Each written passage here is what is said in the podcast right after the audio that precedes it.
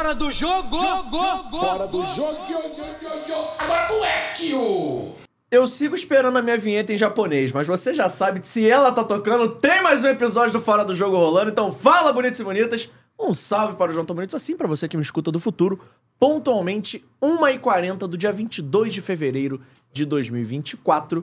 Mais uma quinta-feira muito especial, porque hoje temos um anúncio para fazer aqui nesse programa. É um anúncio sério, não é piada, não é brincadeira. E eu não sei como é que eu segurei essa fofoca há tanto tempo sem contar para vocês. Mas antes de eu contar, você tem uma missão aqui nesse canal. Você vai se inscrever no canal, ativar o sininho de notificação, deixar o seu like, o seu comentário e, claro, compartilhar com todo mundo, avisando que o Fora do Jogo está ao vivo com convidados para lá de especiais.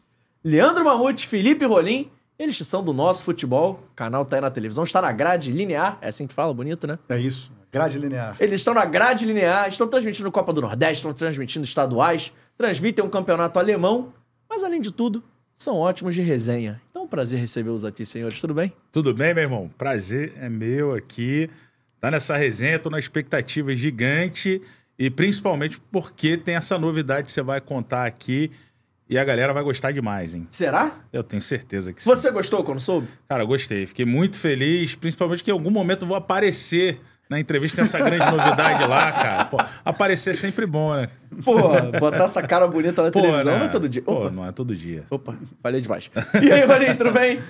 Tudo ótimo, JP, tudo ótimo aí com o pessoal que tá em casa, o Mamutão tá sempre comigo. O legal de vir aqui é que eu tô sempre meio acompanhado, Mas né? cada É, um na uma sua vez- casa, né? Deixa explicado Sim. aí, cada um na sua casa. Vi uma vez aqui com, com o Heraldão, né? Com o Heraldo Leite, nosso patrimônio aqui da, da Crônica Carioca, e agora eu tô com Mamutão velho de guerra. Cara, o que, eu, que eu e Mamute a gente já viajou, que a gente já enfrentou de perrengue, de coisa boa aí no jornalismo esportivo. Dá pra fazer aí uns três foras do jogo e, e vai continuar coisa pra contar. É, e o bom é que você já é quase sócio da casa. Já falei, isso não é a primeira vez que você vem aqui, você já conhece os temas, já sabe como é que funciona a resenha. Você que tem sorvete? Você tem. Pô. Rola um sorvetinho, rola, pô, várias coisas maneiras É, aqui o nesse meu programa. cachê vai ser pau com sorvete hoje, né? E rola aquela clássica pergunta que eu acho que eu nunca te fiz, mas pra você eu tenho certeza que eu não fiz, então eu vou fazer pros dois. Quem é o Mamute fora do jogo? Quem é o Rolim fora do jogo? Me contem, por favor. Não, o Mamute é, pô, um cara sonhador, eu posso me considerar assim. Um cara muito família também, né? Eu pô, prezo muito estar com a minha família, eu gosto muito disso. É um cara que é apaixonado pelo Nordeste brasileiro, há pouco tempo estava morando na Paraíba e por eu gostar muito de simplicidade, e lá me trazia isso. Era algo que eu, assim, que eu gostava muito, que eu sinto falta, por exemplo. Mas eu me considero um cara simples, um cara sonhador e um cara muito família. Esse é o Leandro Mamute fora das câmeras aí. E o Felipe Rolim?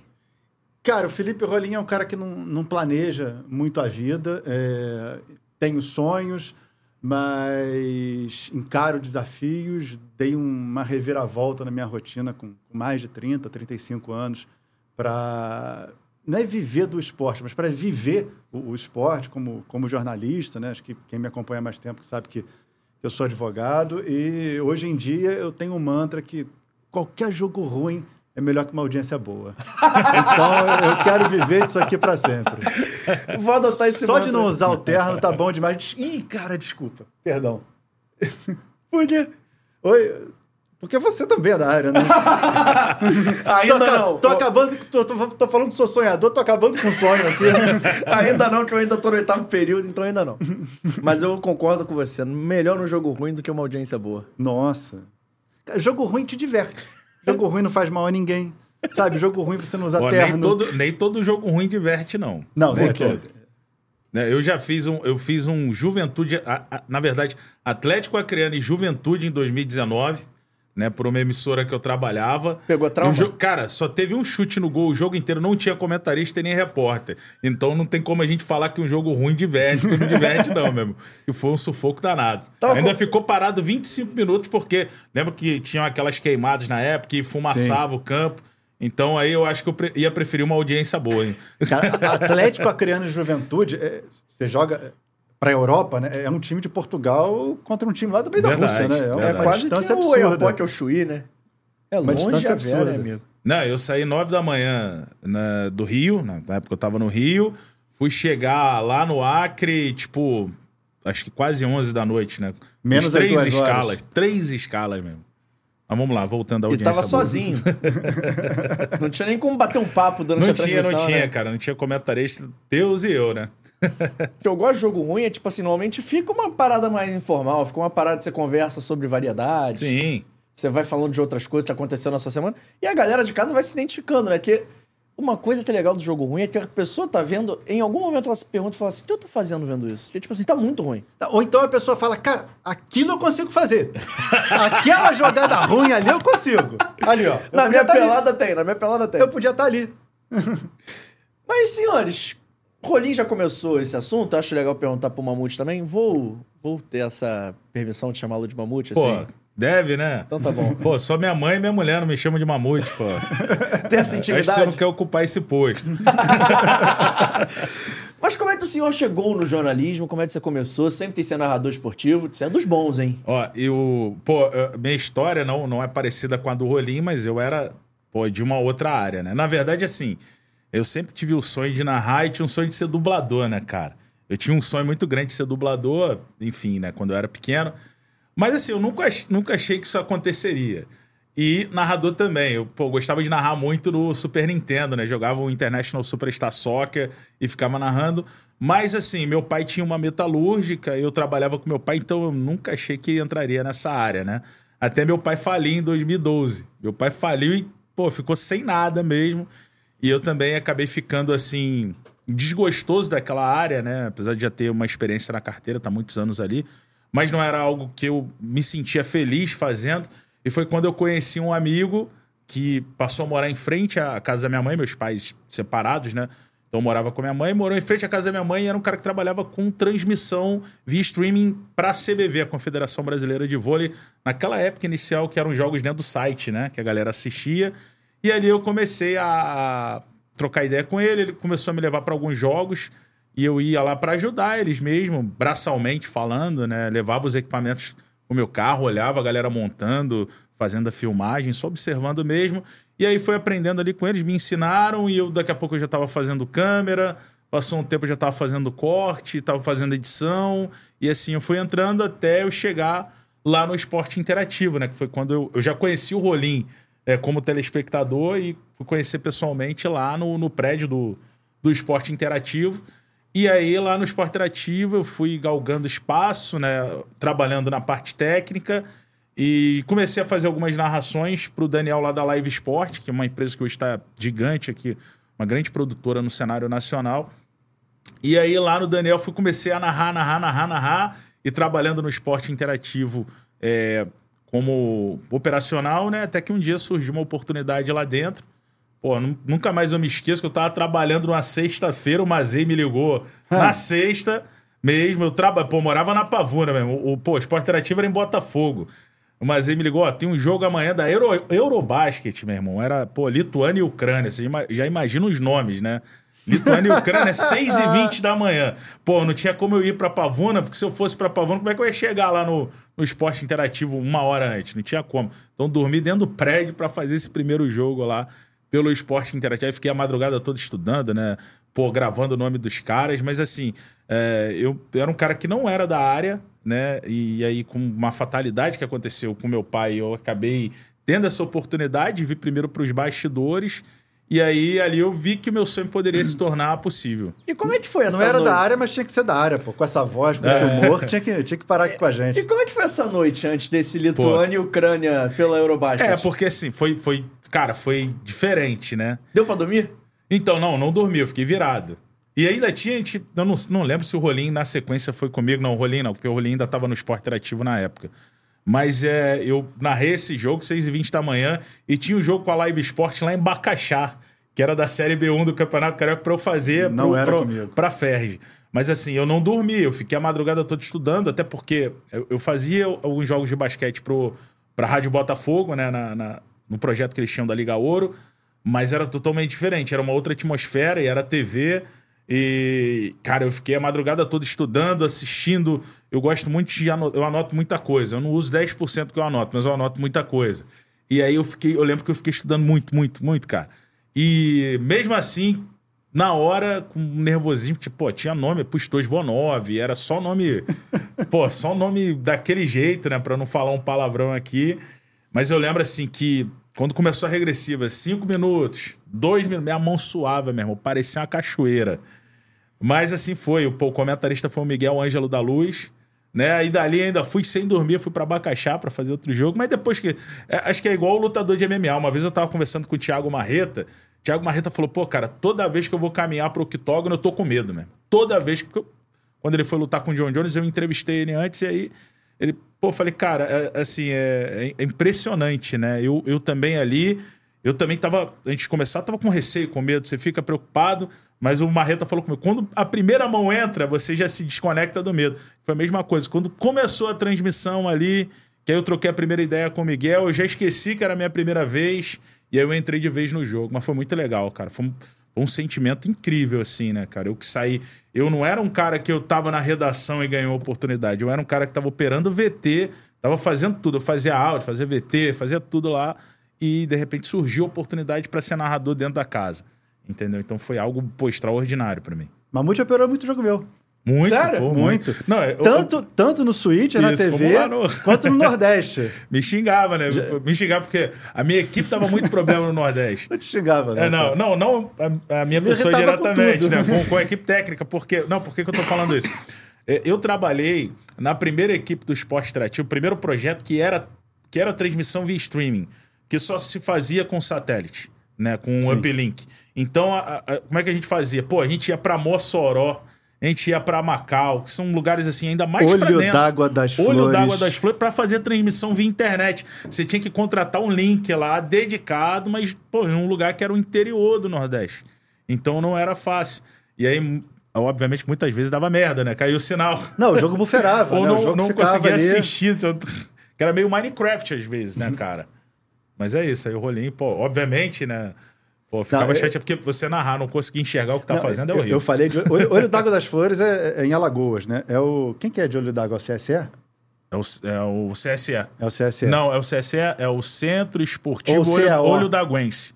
É CEL, CEL. É o CEL, é o CEL. É, Centro lá é Esportivo Olho da sigla, né? Guense. É. É o CO. Cara, a gente fez um jogo do, do CO, eu tava aqui no Esse Rio. jogo foi... Mamute estava lá operando. A gente tinha uma, uma repórter que eu vou deixar o nome dela. Incógnito. Cara, já, é- já era uma estrutura de estádio sei pequeno, Não, uma transmissão que pela por que internet. que o vai deixar o nome dela Não, incógnito? cara, caiu uma chuva de verão, não um teve, temporal, não teve culpa. um vendaval, um twister, vaca voando no meio do jogo. O lugar onde o mamute estava destelhou, cara, o jogo não. começou a ficar ruim, passaram a flanela na câmera. E aí eu recebo uma mensagem da repórter. A Eu flanela foi ao vivo. uma mas, pô, mensagem meu da mas o repórter cenário, assim, é- o cenário "Rolim, do filme Twister. Não me Pô, chama, tô tomando choque. Não posso pegar no microfone. cara. cara, não, era engraçado. Era, E pô, eu tipo, rindo assim, eu falei, vou chamar. Não, não, não vou chamar, não. Deixa pra lá. Não, assim, pô, você pensa no estádio pequeno, mas não é assim. Moça bonita, não, que a cabine ainda é. Cara, era uma cabine bem arcaica. Não, Austin. Só, só que era. Não, peraí, deixa eu falar o detalhe. Nivaldão. Era de laje. Pô, Nivaldão é ouro perto do estádio de Olho d'Água Não, das mas tô falando que o Nivaldão, Ouro. quando bate um vento ali na Via Dutra, carrega tudo Ah, também. sim. Mas assim, lá era engraçado porque era laje, meu irmão. Só que a laje estava quebrada, um pedaço, botaram uma telha de amianto por cima. meu irmão, quando começou, aí foi engraçado. Pô, o cara falou: não, aqui já tem cinco anos que não chovia. O cara falou, pô, foi justamente no dia do jogo que choveu. E aí, cara, pô, de repente, mas começou. Foi, primeiro tempo foi beleza, cara. Primeiro tempo, pô, fechou, mas não, não caiu água, né? Pô, beleza. Aí os caras, assim, com guarda-sol na frente. Meu irmão, de repente, quando vira, mas assim, um furacão, meu. É o ninho, chegou ali em olho d'água das flores. E aí a telha voou, meu irmão, a telha voou. e eu tive que ficar segurando os equipamentos. A gente não tinha um caminhão de transmissão, então a gente tinha as cases. E é. Igual aparecido aqui. A gente montava os equipamentos em mesas lá dentro das, das cabines. Meu irmão, e aí começou a chover dentro da cabine, que a telha foi embora, água pra caramba. E, pô, o Rogério Não, parceiro... começou a que- chover na câmera. não, é, da câmera ali, pra gente era o menos pior, né? O que pior é a gente ali dentro da cabine com máquina de replay, com tudo, e eu segurando o guarda-sol, o DTV também deixa só na câmera geral. Aí, de repente, cara, começou a molhar as lentes. Aí a gente tinha que ficar E eu comecei a não trocando. ver nada. Eu falei, vou chamar a repórter. Aí pinga uma mensagem, não me chama, eu tô tomando choque. Eu falei, Tá, "Bom, porque o- Não, Acabou. e outro, porque lá tinha muita rádio. Muita rádio, era pequena, mas tinha, sei lá, junto às 15 rádios. E aí, cara, o... a gente não tava conseguindo botar uma frequência pra repórter, teve que botar no cabo. O, o microfone no cabo. Aterramento, pô, era ouro, né? Era, pô, aterramento era luxo, não tinha. Então, meu irmão, quando começou a chover, ela segurando aquela base de metal do, do microfone toma ali choque. E aí, cara, ficou num. Cara, mas assim, choveu tanto e não parava que assim, a, a- toda hora a lente da câmera ficava muito molhada. Então a gente teve que abrir as duas câmeras pra fazer a geral. E aí, cara, aí molhava muito essa, não, corta pra dois. Aí fica na dois, o cara secava essa. Só que nessa troca, o cara cortou pra errado e cortou pra que tava limpando. Aí tá no, o cara passando. Cara, foi mó salseiro. A minha equipe sempre tinha esses salseiros aí. Mas era a equipe que desbravou, né? Aqueles jogos lá. Não, e, a flanela não é só questão de Nordeste, não, cara. É, a gente fez muita coisa de esporte interativo.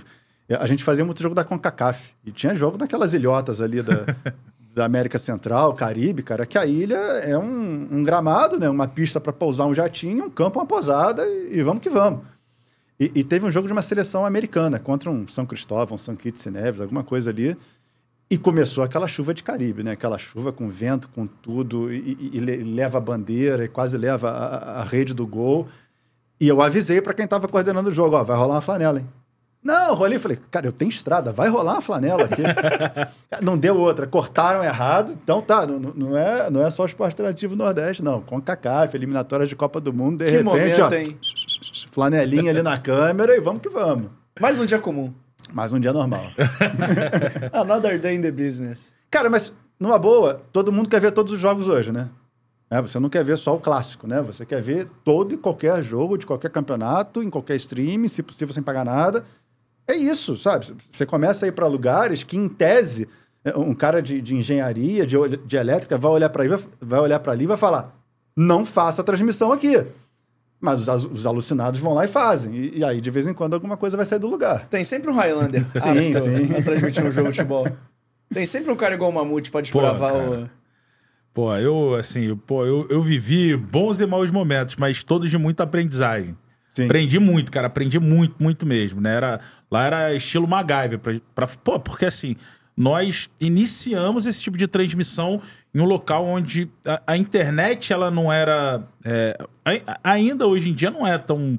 é, tão fácil de se colocar um link dedicado no sertão da Paraíba, por exemplo. É, mas não precisa ir lá, não.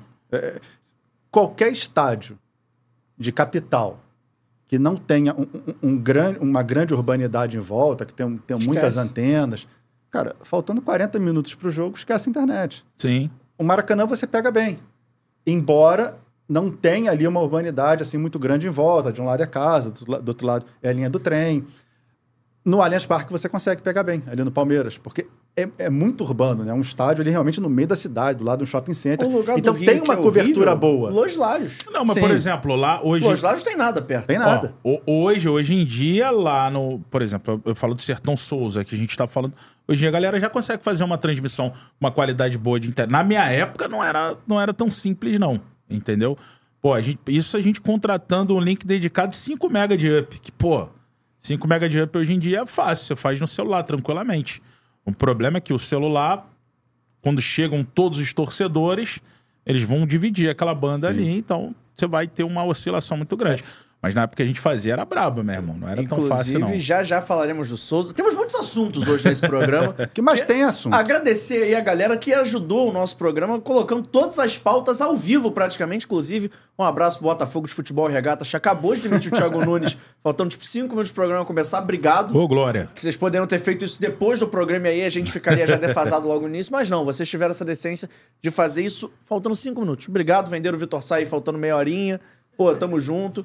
Tem muita história pra gente contar, tem muita coisa pra gente perguntar, mas antes, vou falar rapidinho aqui de como é que essa. Vou fazer uma pergunta básica. Como é que essa vivência, é, você que foi lá conhecer, Rolinho transmitiu vários jogos, é importante pra vocês hoje o nosso futebol. Então, o nosso futebol transmite vários estaduais, mas transmite principalmente é, e do que a gente está tratando muito, que é a Copa do Nordeste. Quanto isso, assim, de conhecer os locais, de você que teve lá em loco, como isso te ajuda nessas transmissões? E você também, Rolim, que transmitiu esses jogos aí. Cara, o, o, o Mamute tem um negócio muito legal que uma coisa é você estudar, né? Uma coisa é você se produzir para o jogo. Aí você sabe, né, que do lado do estádio vai ter uma praça, você sabe que aconteceu alguma coisa ali. Você estuda, né, para trazer ali o máximo de, de, de ambiente para quem está em casa. O Mamute viveu isso lá, né? Então, quando tem um jogo do, no Amigão, ele Ô, sabe, saudade. Ele sabe que do lado de fora vende. Como é que é o nome O do churrasquinho de passarinho. o churrasquinho é- de passarinho. É bom demais. Sabe? É, é, então, ele traz um, um, um quê ali para quem está em casa de, de alguém que realmente conhece o- o- os locais. Cara, eu comecei a fazer a Copa do Nordeste em 2013. É, e acho que de 2013 para cá eu só deixei de fazer um ou dois anos, né? É, por conta de não estar no veículo que estava fazendo a, a competição. Eu adoro. É, vai haver uma, uma resistência natural no começo, como em, em qualquer mudança. É, quando o, o torcedor está acostumado com o narrador é mais próximo dele, a equipe mais próxima dele. Isso vai acontecer também numa Champions, quando a Champions saiu da ESPN Esporte Interativo, a gente apanhou. Antes da primeira transmissão em Pro, a gente estava apanhando já. Vai ser ruim. Calma aí, cara. Vê primeiro. Depois, se for ruim, beleza. Até concordo contigo, mas vê primeiro.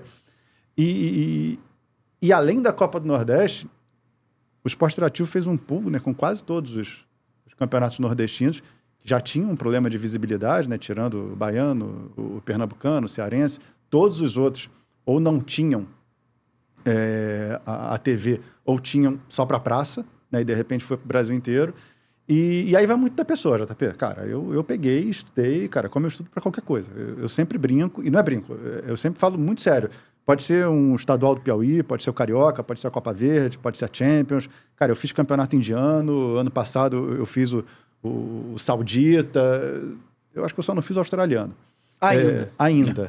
É, não fiz o Eurobasket lituano, mas fiz os Alguires no futebol, os quando os Alguires. Veio ao Brasil junto com o Alguires lá Shakhtar no Gama, Donetsk. eu tava fazendo Então, lá esse. Eu fiz Alguires e Gama e fiz Alguires e Goiás. Eu tava fazendo, na- eu era da equipe técnica lá. E lá foi, no- tava muito bom, inclusive. o jogo não, mas a equipe técnica. Não, o estádiozinho do Gama também é bem, bem legal. Mas eu tá vendo aí essas missões aí Sim, conturbadas, eu sempre estava, né? Não, isso da casca. Então, o, o que eu acho é o seguinte, JP, cara, um milhão de pessoas, ou uma pessoa, sabe? Deixou de fazer alguma coisa para assistir, deixou de trabalhar para assistir, deixou de estudar para assistir, sabe? Deixou de, sabe, de fazer um carinho no filho, sabe? Para assistir o jogo. Bicho, trata com respeito. Sabe? É, Aquele cara ali tá, tá parando a, a vida para ver um evento e você tem que melhorar a experiência dele naquele evento.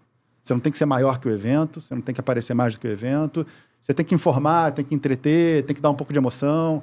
Então, cara, eu hoje a Copa do Nordeste, pô, tem um carinho danado por ela. Do mesmo jeito a Série C também. Nossa, eu fiz já a Série C há muito tempo. é, a gente fez a Série D também no, no Esporte Interativo. Então, é muito bacana fazer uma Champions, fazer um Carioca, mas pegar esses campeonatos também com, com um pouco menos de, de visibilidade ou com um pouco menos de dinheiro, né, pra gente dizer o nome certo, é muito bacana fazer também. Eu, assim, pra mim, é, eu sempre falo isso, o Rolinho é, é testemunha, né? A Copa do Nordeste é a competição que eu mais amo, mais do que a Champions. Pra mim foi, pô, foi super emocionante poder narrar um jogo da Champions, que é a maior competição de clubes do planeta, maior do que Mundial pra mim. Mas, assim, a Copa do Nordeste é muito especial por tudo que eu vivi, né? Que eu, pô, eu vivi, o, o- assim, a, a parte trabalhosa né, da Copa do Nordeste nos primeiros anos e dos estaduais. Então eu rodei o Nordeste in- inteiro fazendo jogos para o esporte interativo. Eu saía em janeiro de casa e só voltava em julho mesmo. Eu ficava sete meses trabalhando. Que chato pro Nordeste. hein? É, pô, é, mas não era ganhando tão bem, né? Então a gente virava nos 30, né, cara? Assim. Mas dá, dá pra gente, pô, não, na época, pô, não tinha filho, só tinha minha mãe pra ajudar, né? Então era tranquilo. Mas assim, a gente tava um dia. Pô, lembro disso como se fosse hoje. Pra você ter uma noção, a gente tava um dia fazendo o jogo na Arena das Dunas. Aí o jogo acabou meia-noite, onze e pouca. A gente desmontar aquilo tudo, tira fibra, não sei o quê, bota na van, porque no outro dia tinha um jogo em Itabaiana, no interior de Sergipe. Oito, era 8 da noite. Então a gente viajou a madrugada toda, porque, pô, cara, são 10, 12 horas de van. Então, assim, eu conhecia o Nordeste também desse jeito. Mas tinha vezes que a gente ficava uma semana em um lugar. Eu conheci Coruripe. E conheci o povo, cara, que é o melhor. E eu pude ter essa dimensão de como o nordestino ele é apaixonado pelo futebol, mais do que aqui o carioca é apaixonado pelo Flamengo, pelo Fluminense, pelo Vasco, pelo Botafogo, que o paulista é pelo Palmeiras, pelo Corinthians. Porque lá, cara, realmente eles são apaixonados e com muito menos do que nós temos aqui. Porque nós estamos em grandes centros que se tem um grande investimento para o futebol. Lá, por exemplo, eu morei dois anos em Campina Grande. É gangorra. Por exemplo, agora esse ano o 13 está na Série D do Campeonato Brasileiro. O Campinense está sendo quase rebaixado no Campeonato Estadual e não tem divisão. Mas a paixão e, e, assim, é, é, a, a paixão e assim o orgulho que aquele povo tem de ver a equipe deles disputando uma Copa do Nordeste, de ver a equipe deles ali representando o estado. Campinense foi campeão na, Foi na campeão primeira na, Copa na do Nordeste primeira, contra o Asa. Então, assim, isso mexeu muito comigo. E eu vivia isso aí, eu vivia essa atmosfera, cara. Que o Rolim tá falando, né? Eu, eu sempre tive muito essa, é, essa questão de quando eu ia no lugar, mano, eu quero comer o que os caras comem aqui, o que, que eles gostam. Então eu já fui pra Itabaiana, comi esticadinho de bode, que é sangue, é tripa, um monte de coisa misturada. Pô, eu me amarrava, tomava minha cervejinha lá no Amigão, comendo esse churrasquinho de passarinho, pra quem não sabe. Pô, foi lá, que, que é isso aí? Churrasquinho de passarinho. Falei, pô, deve ser algum pássaro. Não é não, é rim, é bofe, é tudo isso. É Os caras botam no espetinho miúdo e come, cara. Então, assim, é legal você ter essa experiência, entendeu? Você viver essa atmosfera. Então, assim, eu tenho Eu um carinho muito Argentina. grande. É. Eu vi. um monte de carne nobre pra comer, mamute comendo uma morcilhazinha. Pô, Mocília é bom demais. cara, em, não é breve, não. em breve estarei de Não é volta. Mas é isso, assim. eu, eu, eu, eu tenho um amor muito grande pelo Nordeste, muito grande. Eu pretendo, se eu puder, no futuro, daqui a 10, 10 anos, 15 anos, se eu puder me aposentar e ir embora pro Nordeste, morar lá, principalmente na Paraíba, ou Aracaju, que é um lugar que eu amo também, eu vou ir principalmente por isso. Eu acho muito legal essa paixão fortíssima que o nordestino tem pelo futebol, entendeu? De defender também o futebol deles. Isso é muito legal. Pô, bacana. É uma parada que eu acho só quem vivencia consegue ter, consegue mostrar pra gente. Eu falar em Copa do Nordeste, eu não consigo não entrar nesse assunto, eu nem combinei com vocês, mas enfim. Acho que a gente tem que falar. Até porque aconteceu essa noite, essa barra madrugada, do ônibus do Fortaleza ter sido atacado por torcedores do esporte. Pra vocês que transmitem, é, para vocês que, você que frequentou, já já a gente vai contar dos seus clássicos que a gente estava conversando aqui em off. Mas assim, como é que vocês enxergam isso? Porque eu acho que é muito raso a gente falar que ah, é um problema Eu comentei do, o jogo. do Nordeste, ah, é um problema. Não, é um problema generalizado do futebol brasileiro, na minha visão, tá? Não Futebol sei se vocês mundial. concordam. Mas do futebol mundial, que a porrada tá comendo na Europa ali direto, come lá no Champions League de vez em quando. Mas assim, o que que vocês podem contar pra gente? Como é que vocês enxergaram isso? Porque eu acho que não mancha o campeonato, não, de verdade. Eu acho que o campeonato segue, segue tranquilo. Mas assim, é uma coisa que é muito grave. E eu acho que a gente chegou num ponto de ruptura muito importante no futebol brasileiro com esse episódio. Eu não sei vocês. Cara, tem, tem um quê de banditismo nisso. Tanto que é muito mais difícil você enfrentar isso do que você enfrentar racismo no estádio. Racismo se aponta pro cara, né? E, e se houver vontade, né? Se, se houver provocação ao poder público, né? O cidadão sai de lá algemado e, e vai ter ah, as penas da lei. É, racismo, homofobia, enfim, qualquer, qualquer injúria é, que a gente é, veja no- nos estádios hoje em dia. Mas essa questão da, da- de torcedores, e, e- e eu não faço distinção, tá, JP? Ah, isso não é torcedor, isso é bandido. Isso é ótimo para o presidente do clube lavar a mão. Isso é ótimo para a federação lavar a mão. Porque quando você distingue, você fala não é torcedor, ele fala isso não é problema meu. Isso é um problema do Estado, isso é um problema da sociedade. Até é. Mas ele tem um vínculo com o futebol. Então, para mim, é torcedor, e aí, conforme a situação, você adjetiva. É torcedor bandido, é torcedor terrorista, porque tocaram terror no, no do Fortaleza, é torcedor certo de impunidade, mas é torcedor. Ah, não é a paixão dele que motiva isso, é a selvageria que ele tem dentro dele. Beleza, mas é torcedor. Ele tá ali por conta do time dele, por conta de uma rivalidade com, com outro time. E o que a gente vê é que não há uma vontade a fundo de tentar resolver o problema. Não é resolver, resolver o problema é complexo, é difícil, mas de, de dar um passo. Você não vê nenhum clube a fundo. O, o clube, ele quer resolver o problema dele, a CBF solta uma nota de repúdio, já soltou, e a, a caravana passa. É, não tem, assim, uma, uma grande intervenção. Acaba virando, infelizmente, paisagem. Os jogadores sofrem, torcedor sofre, é, tem gente que, além de sofrer, morre é, por conta disso. O futebol não para. é, e, e a única ação mais assertiva feita até hoje, eu não concordo, que é da torcida única. Não concordo porque acaba com a dualidade do, do estádio, não concordo porque cria é, é, um desnível artificial. Hoje em dia é muito mais difícil um visitante ganhar um clássico em São Paulo, porque joga contra a torcida inteira do time adversário. É, cria aí um, termo de ajuste de conduta que, ah, o Ministério Público ele não julga, ele só opina. Cara, ele opina, mas ele bota uma multa do tamanho do mundo na sua mesa. É, e aí é uma opinião que vai doer no teu bolso. É- essa é a opinião do Ministério Público. E é a única coisa que foi feita. É, Então, sinceramente, eu acho que é um problema do futebol. Vai ter na sociedade também, vai, mas é um problema do futebol. Porque quando você apedreja um ônibus e tem imagens aí de tudo quanto é lugar, cara, ninguém vai preso. Apedreja um banco, apedreja uma joalheria para ver o que acontece com você. Sabe? Então, é, é- é uma questão ali de, de, um, de falta um tratamento penal para esse tipo de coisa. E mais do que isso, né, Rolim? É gostar de oferecer soluções simples para, pro- para problemas complexos. Que Exato. Botar torcida única, fechar o estádio, botar mulheres, Perder crianças e deficientes, perder mando, com todo respeito, isso é mole. Claro. É moleza. É a primeira decisão que vê disso sai. E a polícia militar vai bater palma. É, porque é menos trabalho para ela. É, porque punimos aqui, é mo- querer mostrar que fez alguma coisa, só que eles não resolvem o problema. Que depois o estádio volta a receber público e continuam os mesmos problemas. E, de novo, eu acho esse problema ainda mais grave, porque é uma coisa para E aqui não é palavra ao vento, não, é que realmente foi fora do estádio. Foi Sim. perto, mas foi fora. Te escolta. Tinha escolta. E mesmo assim os caras fizeram, com certeza que não ia dar nada. Porque ninguém vem preso. E aí é muito fácil punir a torcida organizada que fez. Vamos tirar a torcida organizada do estádio. Eu acho que sim, a torcida organizada merece, tem de ser punida. Só que é muito fácil você punir 10 mil, 15 mil CPFs ao invés de punir o CPF do cara. Ele se esconde atrás de pessoas que não tem nada a ver com isso. Que ao mesmo tempo tem o cara que joga pedra, tem o cara que tá levando bandeira, tem Sim. o cara que tá levando a bateria. E você bota todo mundo mesmo balaio e fala todo mundo é bandido, todo mundo é terrorista. E não é assim. Pelo menos ao meu ver, tá? E eu acho que aqui no Brasil a gente tem essa cultura de vamos punir alguém. Não importa se o cara tá certo, se o cara tá errado, se É tá o famoso bem feito. bode expiatório. Não, eles estão punindo pra falar que fizeram alguma coisa. Sim. Igual eles estão fazendo com a torcida do Curitiba. Sim. Lá em Curitiba, que eles puniram gente que não vai ao estádio tem 10 anos, eles puniram um cara que tem 70 anos. Porque o cara da torcida organizada ele é bandido. E é muito fácil, é muito simples esse discurso aqui no Brasil de que ah, o cara da torcida organizada é bandido, ele é terrorista. Não!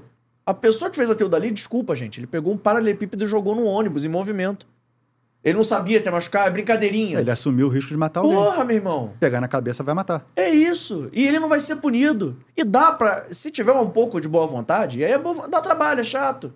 Dá pra você achar quem foi, dá pra você achar quem combinou, mas aí dá muito trabalho. É melhor punir todo mundo e, ah, beleza, já punimos aqui, já fizemos o nosso trabalho. Eu vejo assim, eu não sei vocês, mas assim, eu enxergo assim. E eu acho que vão punir o esporte, vão punir o esporte, vão fechar a ilha de novo, vão fechar a ilha de novo, vão impedir o torcedor de entrar. Vão... E sabe o que vai adiantar? Nada. Há um ano, dois anos atrás, a gente viu os caras chutando uma bombeira na Ilha do Retiro quando o Raniel fez o gol. Fecharam o estádio, isso aqui evitou de acontecer de novo? É, e e para esse jogo, JP, é, a, a ilha está até passando por reforma. O, o esporte está usando a arena, Sim. que não é dele. Né? Então, quer dizer. É, Vão punir o esporte jogar na ilha. é, essas, na, puni- na arena. é, Agora não essas punições periféricas, elas, elas não existem. Ah, é, o esporte vai ter que jogar em outro lugar. Cara, aí você mata o campeonato. Né? Aí você começa a bagunçar a competição, bagunçar o mando. Mas é, é o que você falou. É um problema complexo que precisa todo mundo debruçar junto. Mas eu acho que clubes e federações têm que ser os primeiros. Eles têm que levantar essa bandeira. Os, os jogadores acabam levantando de uma maneira ou outra, mas eles são a, a parte é, impactada.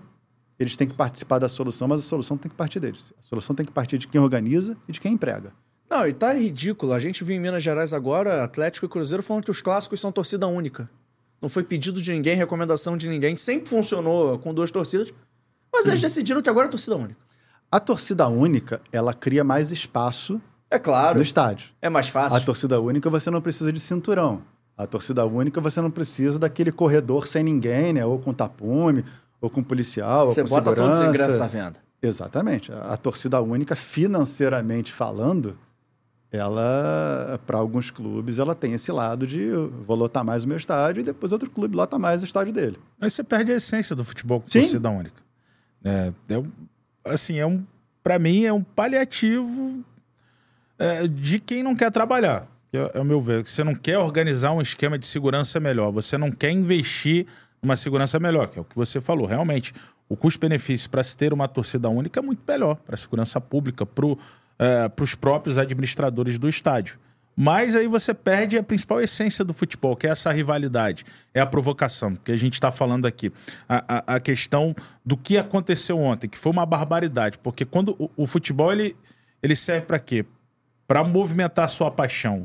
O futebol é sua válvula de escape, né? A gente trabalha todo dia, a gente está ali na correria, a gente trabalhe diretamente com futebol, mas enfim, é, o, o futebol para mim, o esporte para mim é uma válvula de escape. Quando eu sento em casa, quando eu vou no estádio, é uma válvula de escape minha, de um familiar meu, de um amigo, a gente se reúne, a gente vai junto. Mas quando esse essa água se derrama, quando ultrapassa esse limite, né, é um- uma coisa muito perigosa. O que aconteceu ontem é algo assim abominável ao ponto é, de realmente ter uma, uma sanção mais firme em cima do clube. Porque eu acho que só vai funcionar quando o clube sentir, porque isso vai respingar, vai refletir nos torcedores. E o Rolim ele foi muito certo no que ele falou, porque a gente tem que falar que são os torcedores que entraram naquele confronto com os jogadores do Fortaleza. Porque se a gente criminalizar antes de fazer uma apuração, fica muito mais fácil. Sim. Então isso sempre vai existir. Entendeu? Porque é, o, o JP ele falou muito bem: o cara que joga uma pedra daquele tamanho no ônibus, ele joga pra matar. Ele não tá jogando ali pra assustar os jogadores do Fortaleza. Isso não é pra intimidar ninguém. Não, não é pra intimidar, ele jogou pra matar. Se eu jogo uma pedra daquela na sua direção, pô, com certeza não, isso aqui é pra. Vou quebrar só um braço dele ali, vou assustar o JP pra ele saber com que ele tá mexendo. Pô, não foi só isso. Entendeu? Os caras foram realmente pra executar alguém ali. Por sorte, pelo amor de Deus, não aconteceu. Mas a- o problema é que no Brasil, a gente já viu isso acontecer muitas vezes. Eu morava em Campina Grande, era impressionante. Só que a polícia da Paraíba é uma polícia que trabalha muito bem. É, diversas vezes, por exemplo, ah, foi jogar Santa Cruz e, e Campinense lá. E os próprios. Tinha torcedor do 13 que se, se fortalecer com os torcedores do Santa Cruz pra brigar. Só que os caras conseguiam pegar as conversas antes, as articulações. Que isso já vem sendo articulado antes, JP. Isso não é de agora. Os caras, ah, não foi um acaso, o cara tá ali, pegou a pedra e tá com. Não. Ele Essas não articulações são feitas na antes. rua, falou assim do nada, vou É. jogar ali. Cara, assim, não existe isso, entendeu? Os caras já se articulam antes pra fazer esse tipo de barbaridade, entendeu? Pra pra cometer esse tipo de atrocidade. Agora, é, a inteligência da polícia ela tem que funcionar, entendeu? A Polícia Civil ela tem um departamento de inteligência que também tem que servir pra isso.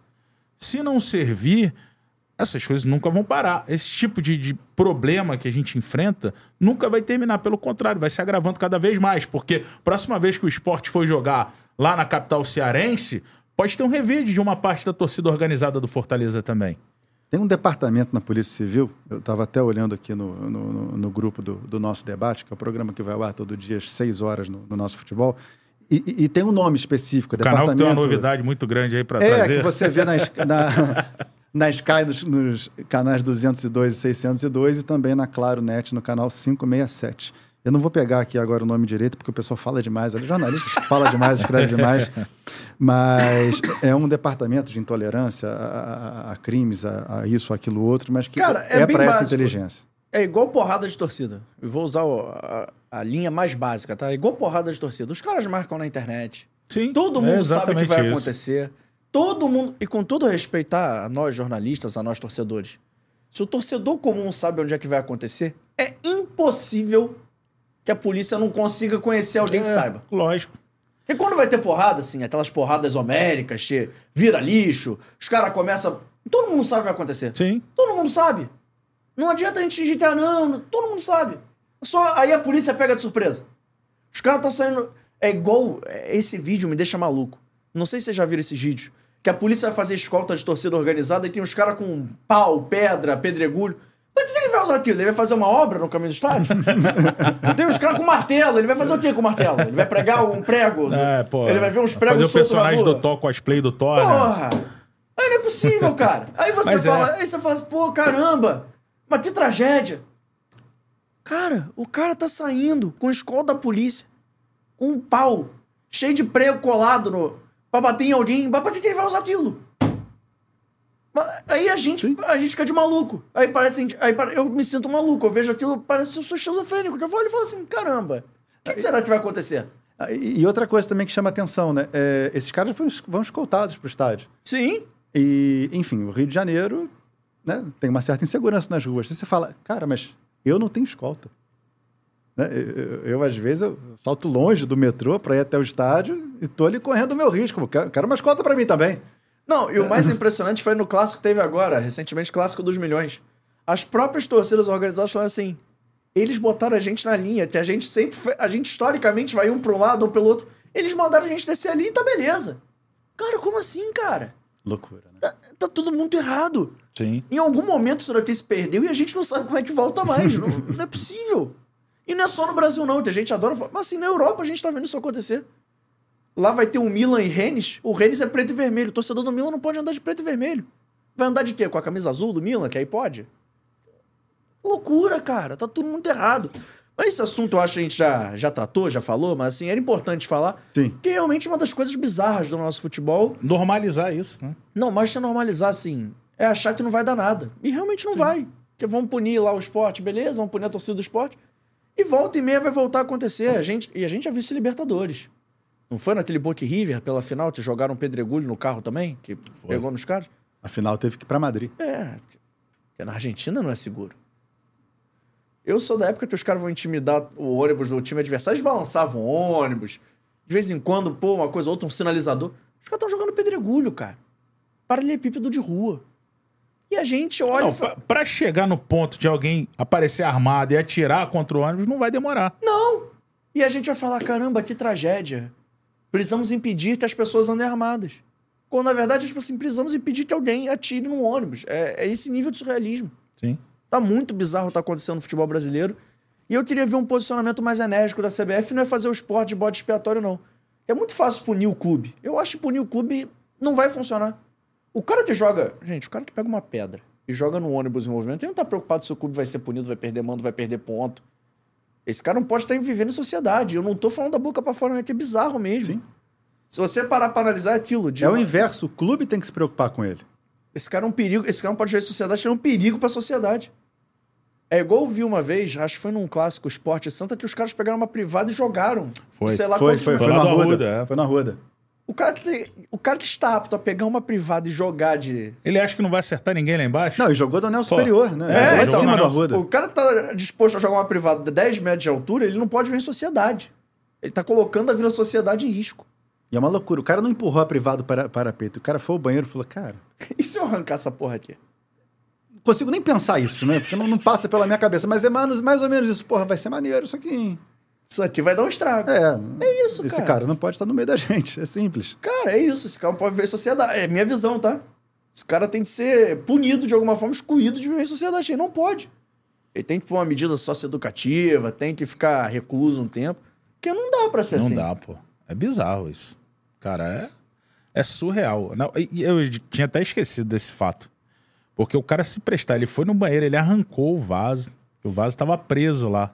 Ele conseguiu ainda arrancar o vaso pra jogar. Arrancar Ele- um vaso de um estádio já é um negócio muito, que não é muito higiênico, né? O cara já. Pô, Sem ferramentas, né? Que teoricamente não pode entrar com um martelo, com um bagulho pra desparafusar. E ele foi lá e. O que que é força de vontade do cara? de fazer. De fazer uma M, cagada. Né? É. De, pô, colocar. Assim, a- jogar a vida dele na privada, que ele jogou lá embaixo, e, pô, né, liquidar a vida de alguém. Porque é o que a gente falou agora, pô. O cara que tá com pedregulho no ônibus e o cara que tá com a privada.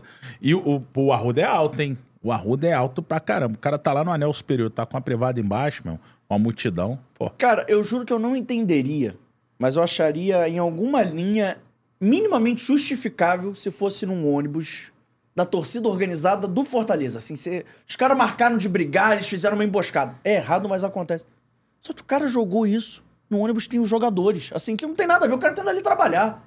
Ele não, ele não é desse movimento. Que antigamente a gente via acontecer, os caras se pegarem na Dutra. É errado, mas assim.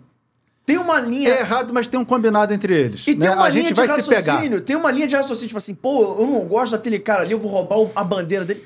A gente pode achar isso um bagulho mais bizarro, mas assim, tem uma linha de. Tem um racional por trás disso. Você pode discordar do racional, mas tem um racional. O cara pegou um pedregulho e jogou no ônibus com os jogadores. O cara tem que trabalhar. O cara tem nada a ver com isso.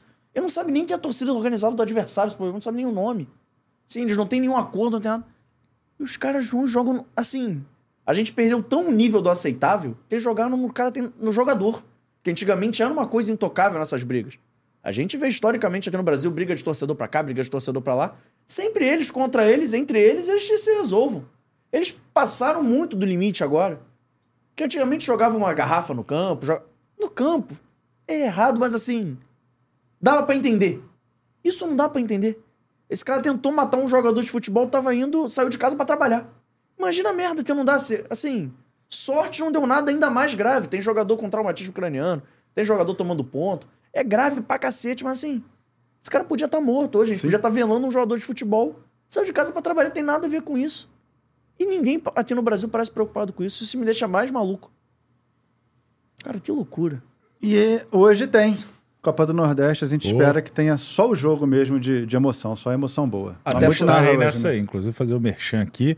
Botafogo e Alto, 7 da noite. Até porque vocês pararam, vocês fizeram jornalismo pra fazer jornalismo esportivo, não jornalismo de polícia, né? Exatamente. Não, mas ó, a minha meta, daqui a 10 anos, eu virar um Datena da vida. Eu quero passar a tarde toda, meu irmão, falando dos acontecimentos. Já tá fazendo. É minha meta, já cara, Tá fazendo minha meta é estágio, sério. Já tá fazendo estágio. Sério, daqui a 10 anos eu quero me tornar um Datena da vida aí. Aproveitar que eu falei do Santinha, queria que vocês falassem rapidinho, porque eu sou simpático ao Santinha. Eu acho o Clube da Cobra Coral maneiro, acho um time simpático, com todo respeito. Eu sei que quando você fala que é simpático parece pejorativo, mas não é não. Eu gosto do Santa, eu acho a torcida apaixonada.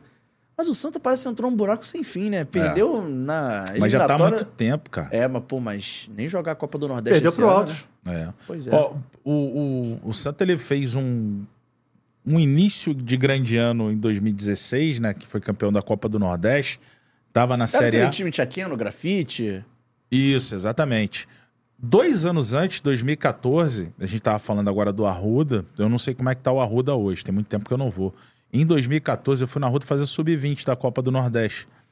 É, é, foi Santa Cruz Esporte. Cara, assim, o Arruda estava assim aos. No esqueleto, cara, no esqueleto. Você via, assim, lá dentro do, do clube, eu vi o clube muito largado na época, muito largado mesmo, muito. A Deus dará. E assim, as estruturas também, você via que estavam muito precárias, cara, muito precárias. Então, aquilo ali me assustou um pouco, né? Pela grandeza que o Santa Cruz tem. É, é, e a gente agora tá na onda da SAF, né? Tem um clube que você, pô, cara, se, se o Santos tivesse uma SAF. Mas até hoje em dia, como fala o Andrei, um amigo nosso, não tem pó de pirilim pim-pim, né? Com SAF também. Tem que estudar muito bem a SAF que vai comandar esse clube. Mas é um, você tem um clube que tem um potencial enorme, cara, de venda de tudo. A gente estava falando no nosso debate terça-feira sobre a vitória do Santa Cruz em cima do, do Afogado, se eu não me engano. 5 a 1 o, o, o Santa Cruz, sem divisão esse ano, ele colocou 14 mil pessoas dentro do estádio numa segunda-feira para acompanhar um jogo de campeonato pernambucano. Foram mais de 220 mil de renda para a gente ter uma dimensão da força que tem o Santa Cruz dentro de Pernambuco e no futebol nordestino. Entendeu? Ver o Santa Cruz nessa condição é muito triste. Agora, é resultado das gestões ruins, ano após ano, gestão após gestão, e uma hora a conta chega. Tudo que a gente faz, uma hora a conta chega. E a conta do Santa Cruz chegou. É, o futebol nordestino tem algumas marcas assim, eu não falo times não, são marcas realmente nacionais, né? Santa Cruz, Esporte, Náutico, Ceará, Fortaleza, são clubes, Bahia, são clubes assim que chamam a atenção nacional. São clubes que têm essa capilaridade, talvez não ter torcedor em todos os lugares, mas assim, todo mundo reconhece a camisa, reconhece aquela marca, reconhece aquele time. E ver o Santa Cruz sem divisão é muito triste. Sim. Você falou 2016, não tem nem 10 anos, Santa Cruz estava na Série A ainda. E parece que vai entrando. E aí, a gente tá falando do Santa Cruz, tá falando de Nordeste, mas até aqui mesmo na região sul também, pô, o próprio Figueirense era um time que, pô, já frequentou- Figueirense, Paraná. É, é triste, né? Tuna Luz, um time de capital, né? Sim. Que já foi um time de frequentar a primeira divisão. Cara, o motoclube, cara. Quanto tempo você não, não, não vê o motoclube ter um, ter um resultado legal, né? Hoje o. América de Natal, o Maranhão, Campinense. É, o Maranhão tá, tá reduzido ao Sampaio Correia. Tem, tem o Maranhão que tá na Copa do Nordeste pela primeira vez na, na vida dele. Então, é, cara, tem que ter gestão boa. E, e- e- e seja SAF, seja clube empresa, seja um clube ad- administrado é, por sócios, você tem que aumentar o grau de eficiência do clube. O, o Graziano, que trabalha com a gente, ele fala: o dia que tiver 20 SAFs, quatro vão para o G4, quatro vão cair. Mas se as 20 SAFs derem um produto melhor, com maior qualidade, com melhor jogo, que vão fazer um melhor calendário, que vão se juntar para discutir a arbitragem como ela tem que ser discutida, aí beleza. Né? Porque a gente está aqui para ver o futebol brasileiro cada vez melhor. E parece que nem os clubes estão se ajudando muito, né? Porque, ah, temos duas ligas. Não, liga é uma coisa só. A gente tem dois blocos de negociação em uma janela de direito de transmissão, que é o que está acontecendo. A Libra de um lado e o, o bloco da, da Liga Futebol forte. Forte União, né? Mudou de novo o nome? É, porque juntou, né? Forte União, União Forte, enfim. Que pra mim não é liga, liga todo mundo junto. Tem dois blocos, vão negociar para onde vai a transmissão de, de cada time, né? Com essa lei do mandante, feita da maneira mais casuísta possível, uma lei não tem nem cinco anos, né? Então você não consegue nem saber direito se essa lei ainda é boa, é ruim, se melhorou para o futebol, se melhorou para os clubes. Mas é, é muito difícil você, você ver os clubes terem é, é, soluções complexas, soluções a médio prazo e soluções conjuntas. Isso é muito difícil. Eu- acho que a, a última solução conjunta que a gente viu, acho que não foi, não foi de clube, foi, foi do bom senso. Né? Quando, quando existia o, bom senso FC. E, e que era uma, uma questão muito mais do- dos jogadores, não era uma questão institucional. E que mesmo assim foi uma coisa que morreu muito rápido. Sim, né? sim é, foi. Voo foi de morta. galinha. É, Até porque era uma coisa meio difícil. sim. Não, fácil não é.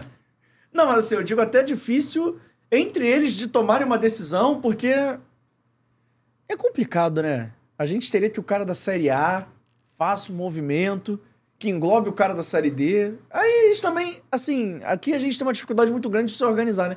Essa história da liga pra mim é fundamental. A gente não consegue fazer que 20, não tô nem cobrando os 40, tá? Eu quero 20. Eu sou, eu quero 20. Eu- A gente não consegue fazer 20 caras sentarem em torno de uma mesa e decidirem algo em com- conjunto. E que não é algo que parece ser tão complexo assim. Vamos esquecer o direito de transmissão. Vocês não conseguem organizar um campeonato.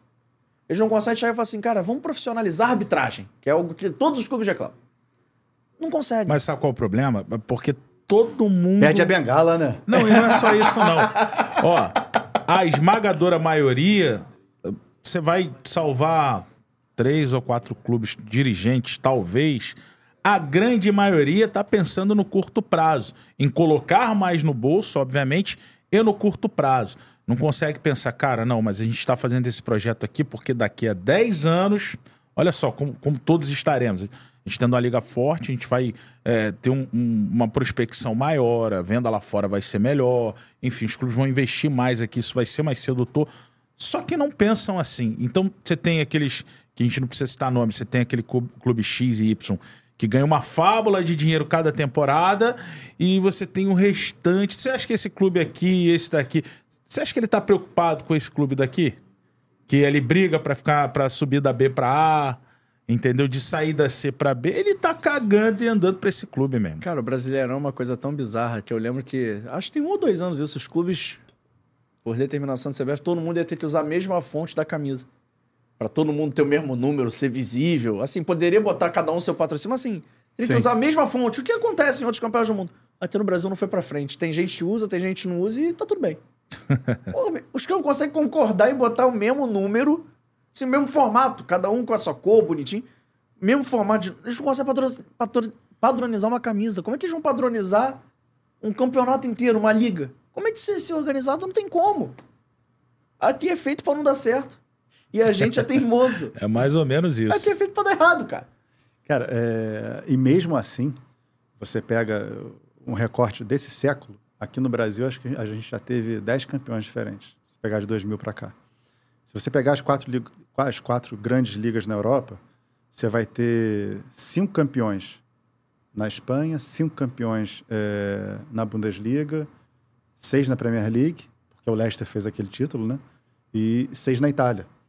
Mesmo com essa diferença absurda aqui no Brasil, a gente ainda vai ter um rodízio um pouquinho maior, porque tem a ganância pelo título, né? Chega ali em setembro, pô, eu tô em quinto no brasileiro, pô, mas eu já tô nas quartas de final da Copa do Brasil, né? Pô, vou meter o pé do brasileiro, pô, vou tentar um título aqui, torcida fica feliz, vou para Libertadores. Então, você tem algumas, é, algumas nuances ali pro, pro final do ano que alguns clubes que não têm um grande elenco e tem que dar um tiro certo, começa a dar uma desistida do brasileiro. E aí os prognósticos que a gente faz no começo do ano, né, quando a gente vê o elenco, quando a gente vê tudo, vai tudo pra água. Porque chega lá, o cara fala, não, vamos tentar um título. Né? Cara, uma coisa que eu acho bizarra no futebol brasileiro é o Brasileirão pagar menos que a Copa do Brasil. A Copa do Brasil é o torneio que mais paga. E assim, teoricamente, a- a- na minha concepção e como eu aprendi a ver futebol, a Liga Nacional é o torneio mais importante do país. Exato. Ah, mas assim, vamos, vamos falar de audiência. O que, que chama mais atenção?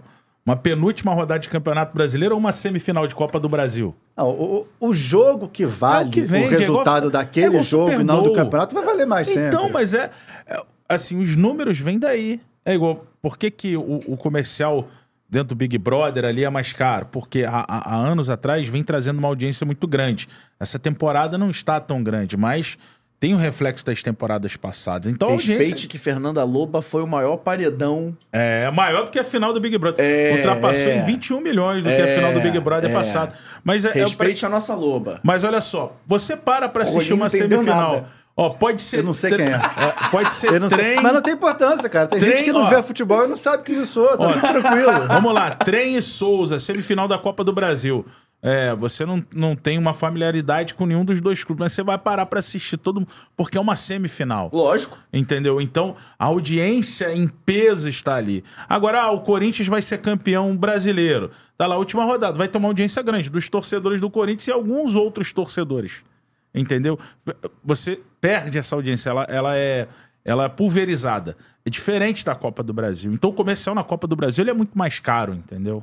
Pô, mas A mesmo assim, inserção cara, é muito mas eles cara. dar um jeito do Brasileirão ser o torneio que mais bem paga no país. Não é possível. Não é possível que a gente vá viver de propaganda e a gente tá aqui... É. Eu sei que é o lado do entretenimento da coisa, mas assim... Não é possível que a gente vai justificar a mesma coisa que justifique o Big Brother pra Copa do Brasil. Mas é assim Então, que mas, funciona a mas máquina. tá precificado, né? É, a O- máquina funciona desse jeito. O carro anda com gasolina, mesma Ainda coisa. não tá futebol fechado, Anda mas com o- investimento de, de comercial. A Não proposta da Globo para os novos times da Libra, até hoje, né, quando a gente está gravando aqui, é 1,3 bi. Né, Então, e, e- e essa é a precificação para quase metade do Campeonato Brasileiro, sendo que essa quase metade são os times que normalmente mais vendem pay-per-view, né? Flamengo, Grêmio e os paulistas. Então, é, esse, esse é o ponto. Acho até que devia valer mais. Então, Tá? isso que eu ia falar, porque quando a gente fala 1,3 bilhões e a gente fala ah, é muito dinheiro, é muito dinheiro, é, tem que se analisar muito bem esses documentos. É, é- é um pouco do que é a SAF também, né?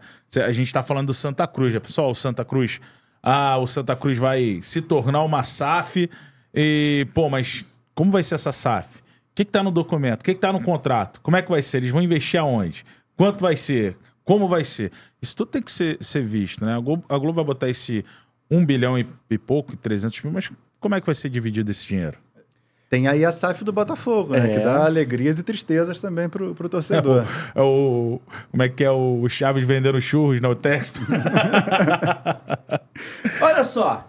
Antes de a gente continuar nosso bate-papo, Vamos lá, vamos lá. queria que você falasse rapidinho do Souza. Surpreendeu todo mundo.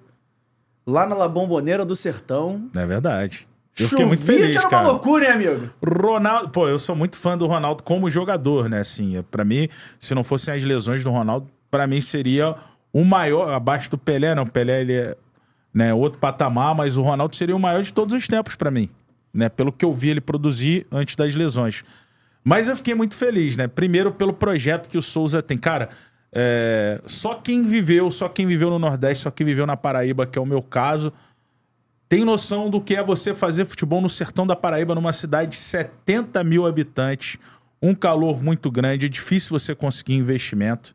E mesmo assim, se você pegar, se você pesquisar, vai lá no Ogol, né? Que, que é um, um site que traz aí mais, mais detalhes. Cara, nessas últimas temporadas, o Souza sempre vem fazendo um trabalho sólido, com boas equipes. O Aldeone Abrantes, que é o presidente do Souza, Figuraça, hein? que é considerado o. Cara, tem cada história, porque eu não sei se eu posso contar e tomo um processo. Tem cada história do, do Aldeone Abrantes, meu irmão, né? Que dizem aí, né? Que, pô, que corta a água do vestiário, né? Tem, tem muita história, enfim. Mas é um cara que faz um trabalho, pra mim, um trabalho muito bom. Um trabalho de quem realmente tem muita fibra, tem muita disposição pra tomar a frente ali e, e- e conseguir fazer uma gestão num lugar que é difícil você ter investimento. Né? O Souza, ele, na temporada retrasada, ele foi. é, chegou à fase de grupos da Copa do Nordeste. Nós estávamos. é, acho que você não estava transmitindo comigo, não. só a 2022. É, eu estava eu tava fazendo lá. Enfim, foi até o primeiro ano que a Paraíba teve pela primeira vez três times na fase de grupos da Copa do Nordeste. Foi Botafogo, Campinense o Souza. Souza, na temporada passada, ele bateu na trave para subir para a Série C do Campeonato Brasileiro. Né? Foi no último jogo, acabou perdendo em casa lá para Ferroviária, mas é, chegou à final do Campeonato Paraibano no ano passado também. E tudo isso com muita dificuldade para se conseguir capital. Mas esse trabalho que o Aldeone Abrantes faz, olhando ali os campeonatos estaduais das divisões inferiores do Ceará também, dos estados vizinhos, do Maranhão, enfim. É, é, essa vitória do, do Souza na Copa do Brasil contra um gigante como o Cruzeiro, que é uma SAF, é uma representatividade para o futebol nordestino enorme, né? Mostra que realmente é, o futebol nordestino, com investimento, ele pode ir muito além. Você imagina um Souza com investimento, aonde poderia chegar? Eu tenho certeza que o, Sou- o Souza pelo menos estaria aí numa Série C de Campeonato Brasileiro, estaria disputando uma fase de grupos da Copa do Nordeste, mas muito nesse momento, muito por esse trabalho árduo que o Aldeone Abrantes faz lá.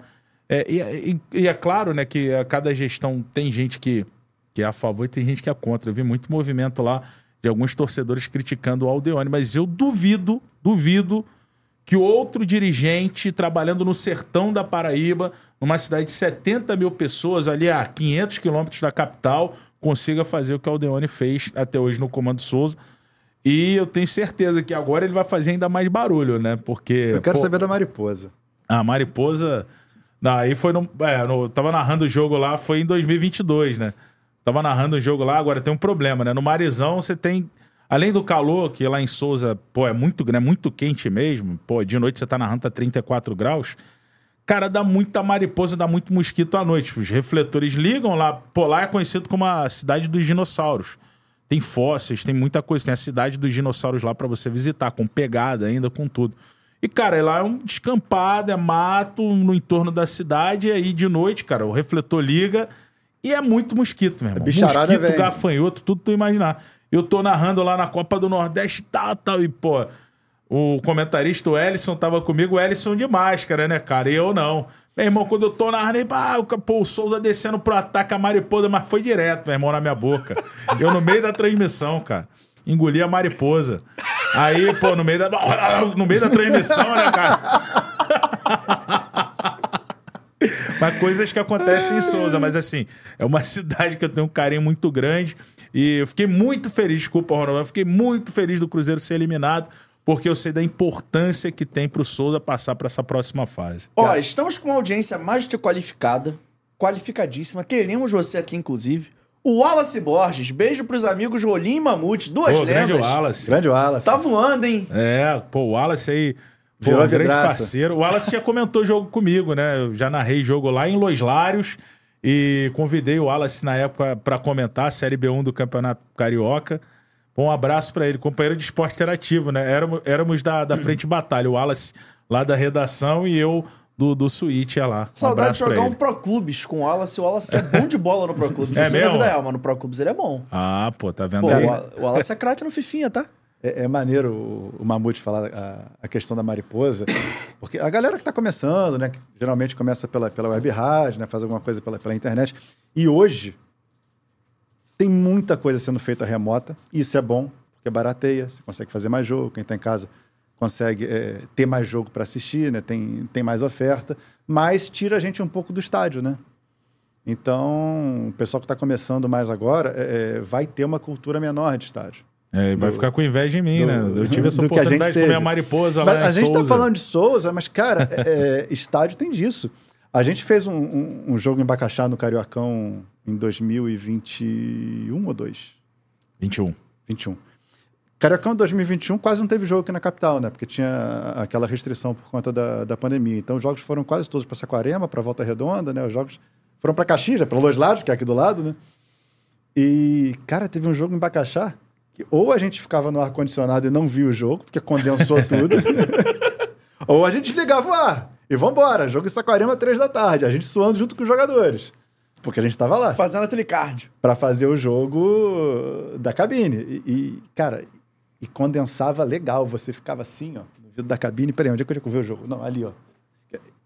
Ficava sem ver. É, ah, mas momento, também não, eu não preciso ir muito longe, não, que eu, eu fui fazer Sul-Americana no Maracanã 2019, cara. Pô, Fluminense. Pô, não lembro quem era o outro time, não lembro se era Antofagasta, acho que era Fluminense e Antofagasta. Cara, não dava pra enxergar pelo vidro do, da cabine do Maracanã, não dava. Porque, pô, parecia que o cara, os caras tinham jogado óleo soia no vidro, né? Era uma gordurada do caramba. Aí o monitor era pequenininho, cara. Eu tinha que narrar pelo monitor. Você tava comigo nesse jogo também? Fluminense e Resende. Eu tive que na- narrar pelo moni- Não, monitor. Fluminense e Resende estava. Eu fiz pelo monitor, não conseguia olhar pelo. Primeiro pela distância, né? Que é muito grande. E o vidro também, pô, limpeza ali, não sei hoje em dia, né? Mas na época não se limpava o vidro lá, não. Devia ser cada 29 de fevereiro, né?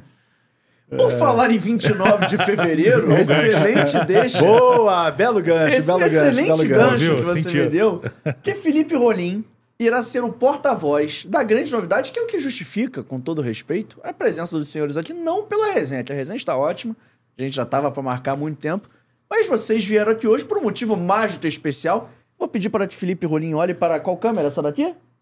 A minha Essa daqui? é de frente. Então olhe para a câmera de frente e conte a novidade, por favor. Exclusivo em primeira mão, conte a fofoca, Felipe Rolim. Pois é, diz o JP que é em primeira mão, né? Ele falou, não falei só para quatro, pe- cara, quatro pessoas, você começa a fazer naquele aquele exponencial, deve ter gente pra caramba sabendo já. Que nada. É, bom, o, o nosso futebol, né, o canal Nosso Futebol, ele nasceu como um pay-per-view ano passado, é, e aí a gente virou um canal linear no meio do caminho. O que, Que é um canal beleza, linear? hein? É o Sport TV, é a ESPN, né, é a TV Cultura, né, é um canal que tem uma grade 24 horas na sua operadora. E, e a gente está na Sky, né, 202, 602, SD e HD, e também na Claro Net, né, que são as duas maiores, né, concentram praticamente todos os assinantes do, do Brasil. Canal 567. Nessa grade, a gente tem dado espaço para bons conteúdos independentes das mídias digitais que a gente entende que podem agregar. O público da, da operadora é um público diferente, é um público novo, é um público novo para o parceiro de conteúdo, né? que geralmente tem ali o seu nicho no, no YouTube ou no Instagram, ou onde ele produza o seu conteúdo de maneira independente. A gente já tem no canal algumas parcerias muito legais, por exemplo, por exemplo com o Duda Garbi, né? que é um cara que faz entrevistas muito bacanas. A gente tem uma, uma parceria de conteúdo com o Planeta Futebol Feminino, né? do, do Rafa Alves, que é, narrou Copa do Mundo Feminina, da Amanda Viana, que hoje em dia é, é nossa comentarista. E né? no que- meio de tantos canais legais, e no meio de tantos canais legais, eis que chegará. Tem, tem salva de palmas aí, sonoplastia? Chegará o Fora do Jogo Cast. a gente vai sonoplastia ao vivo. Né? Boa! Aê! Solta o fora do jogo aí, Rafinha. Nosso diretor, ele é bom. Nosso diretor é bom. Quem Fora sabe faz jogo, ao vivo. Bom demais. Agora o Equio! É, Isso. amigo. Pô, somos filhos da rádio, né? Se não tiver uma trilhinha, se não tiver um brilho, a gente não sai de casa. Cara, mas é isso. E, e eu falo isso, cara, com. Sabe? é, com, com prazer, sabe? Falo isso é, de uma maneira assim que eu acho que a gente tem que ser um pouco também de agente transformador. Ah, tem um monte de coisa que eu não gosto da TV. Poxa, vamos colocar coisas que a gente gosta, sabe? Vamos colocar coisas que a gente acha que, que vai agregar, sabe? Que, que, que vai trazer conteúdo, que vai trazer um riso, sabe? Que vai trazer uma resenha, que vai trazer uma informação, que vai trazer uma opinião legal. Então, eu acho que vocês chegam bem, sabe? Vocês estão, estão bem acompanhados. Eu fico feliz de, de, de, de- ter vocês, né? Estou falando aqui contigo, mas fica também aqui o meu, meu abraço, meu agradecimento, a minha boas-vindas também para o Emerson Rocha, que é um parceiro e participa também do, do Fora do Jogo Cast. É, o Fora do Jogo Cast ele irá na- às quintas-feiras, né, que já é um dia nobre, bacana. Eu não assisto BBB, então eu vou, eu vou prestigiar o Fora do Jogo Cast. Às 10 da noite, né, que é um horário que o pessoal também já chegou, já jantou, já fez o, o- dever de casa com as crianças, já fez o que tinha que fazer. E dá ali para assistir uma resenha, tranquilo, sem muita hora para terminar. Ah, então, dá até o pra Fora- namorar essa hora assistindo fora do jogo. Ah, pô, por que não? Depende da história que eles contarem, né? Ou seja, dia 29 de fevereiro. 29 de fevereiro. Um dia inesquecível, até que só acontece de 4 Uma em 4 estreia anos. bissexta. É, uma estreia bissexta. dia 29 de fevereiro, às 10 horas da noite, no nosso futebol. Este belo podcast, que este Fora belo do apresentador jogo, está aqui te falando, gol, gol. estará lá. Estrearemos, já posso contar? Pode, deve. Estrearemos com o programa do Sassá, foi uma resenha maravilhosa aqui no Fora do Jogo. Sassá, o Sassá Lotelli, artilheiro do Amazonas, estreia dia 29 de fevereiro, às 10 horas da noite, no 567 na net. E na Sky você vai precisar me ajudar, que eu ainda não gravei. 202 e 602. Então você já assistiu? Ó a cara do, ó a cara do Gabriel que vai assistir. Gabriel já tá ansioso, já botou na agenda, com certeza ele vai estar assistindo, bebendo mate. E comendo barrinha de cereal. Cara, porque É, não, não, não. O- não. o- Não, não, não. Os programas de entrevista sempre aconteceram na, na TV, né? A, a mesa redonda, o bate-papo. Então, você trazer o podcast, você traz uma forma. Né? Hoje em dia, a, é- a forma do podcast é a forma de você bater papo, na informalidade. A gente está com os celulares aqui, tá com a caneca, daqui a pouco vai chegar um, um comes aqui, um Vai? negocinho. Vai? Ô. Vai? Não sei. pode ser que sim, né? Como Pode ser que sim, pode ser que não. Hoje sim. Mas, mas é isso, cara. Trazer o podcast é trazer mais uma resenha, trazer mais um, um bate-papo. É, é mais um, um tempo ali que o cara vai ficar com a gente, vai, vai conseguir assistir um programa bacana. E o legal do Sassá é porque o- Sassá ele revive para o futebol no nosso futebol em 2023, né? Que a gente transmitiu a Série C. E a verdade é que o Sassá ele mostrou o quanto ele poderia ter tratado melhor da carreira dele. Porque ele acabou com a Série C. A verdade é essa. O Sassá botou a Série C no bolso. É, inteligência de jogo acima da média, físico acima da média, ele dava um tapa e carregava, é, arrastava zagueiro, fixava a marcação, fazia gol com muito mais eficiência que os outros é, atacantes da Série C. É um jogador de Série A na Série C, podemos falar assim. Cara, eu quero ver ele na Série B agora. Se ele se tratar fisicamente, ele com certeza vai ser um dos melhores centroavantes da Série B. Tem tudo pra ser, né? Sim, tem, tem. Tem, tem futebol, sabe? Tem físico, tem velocidade. Ele tem tudo o que um jogador, é, é, para ser um jogador de, de, de top de linha, tem hoje em dia. E não dá nem pra não imaginar ele daqui a alguns anos voltando a tá, figurar na Série A, né? Porque ele colocou a cabeça no lugar e fala sobre isso aqui no nosso bate-papo, é um breve spoiler. Mas assim, é um cara que tá a- aceitando essa oportunidade, né? E é um jogador que sabe jogar futebol, isso é Muito, inegável. Surgiu muito. muito. bem no Botafogo. Não, é não tem o currículo ter à toa. Botafogo, Cruzeiro, os títulos que tem. E acho que tem tudo pra fazer uma boa Série B. E se o Amazonas subiu ou não subiu, acha do jogo. Mas assim, ele pode começar a ser observado além do personagem. Numa vibe um pouco, mal comparando, mas é porque é da mesma posição, um pouco Daverson. Sim, não. De ser mais do teu personagem, mais do teu carisma. O Sassá é um cara carismático, ele é engraçado. Tem aquela foto do dinheiro que ele até fala, mas assim, ele é mais do que isso. E acho que ele tem futebol pra jogar na Série A, quem sabe ano que vem, ou até mesmo nessa janela de meio de ano, se ele começar arrebentando na Série B.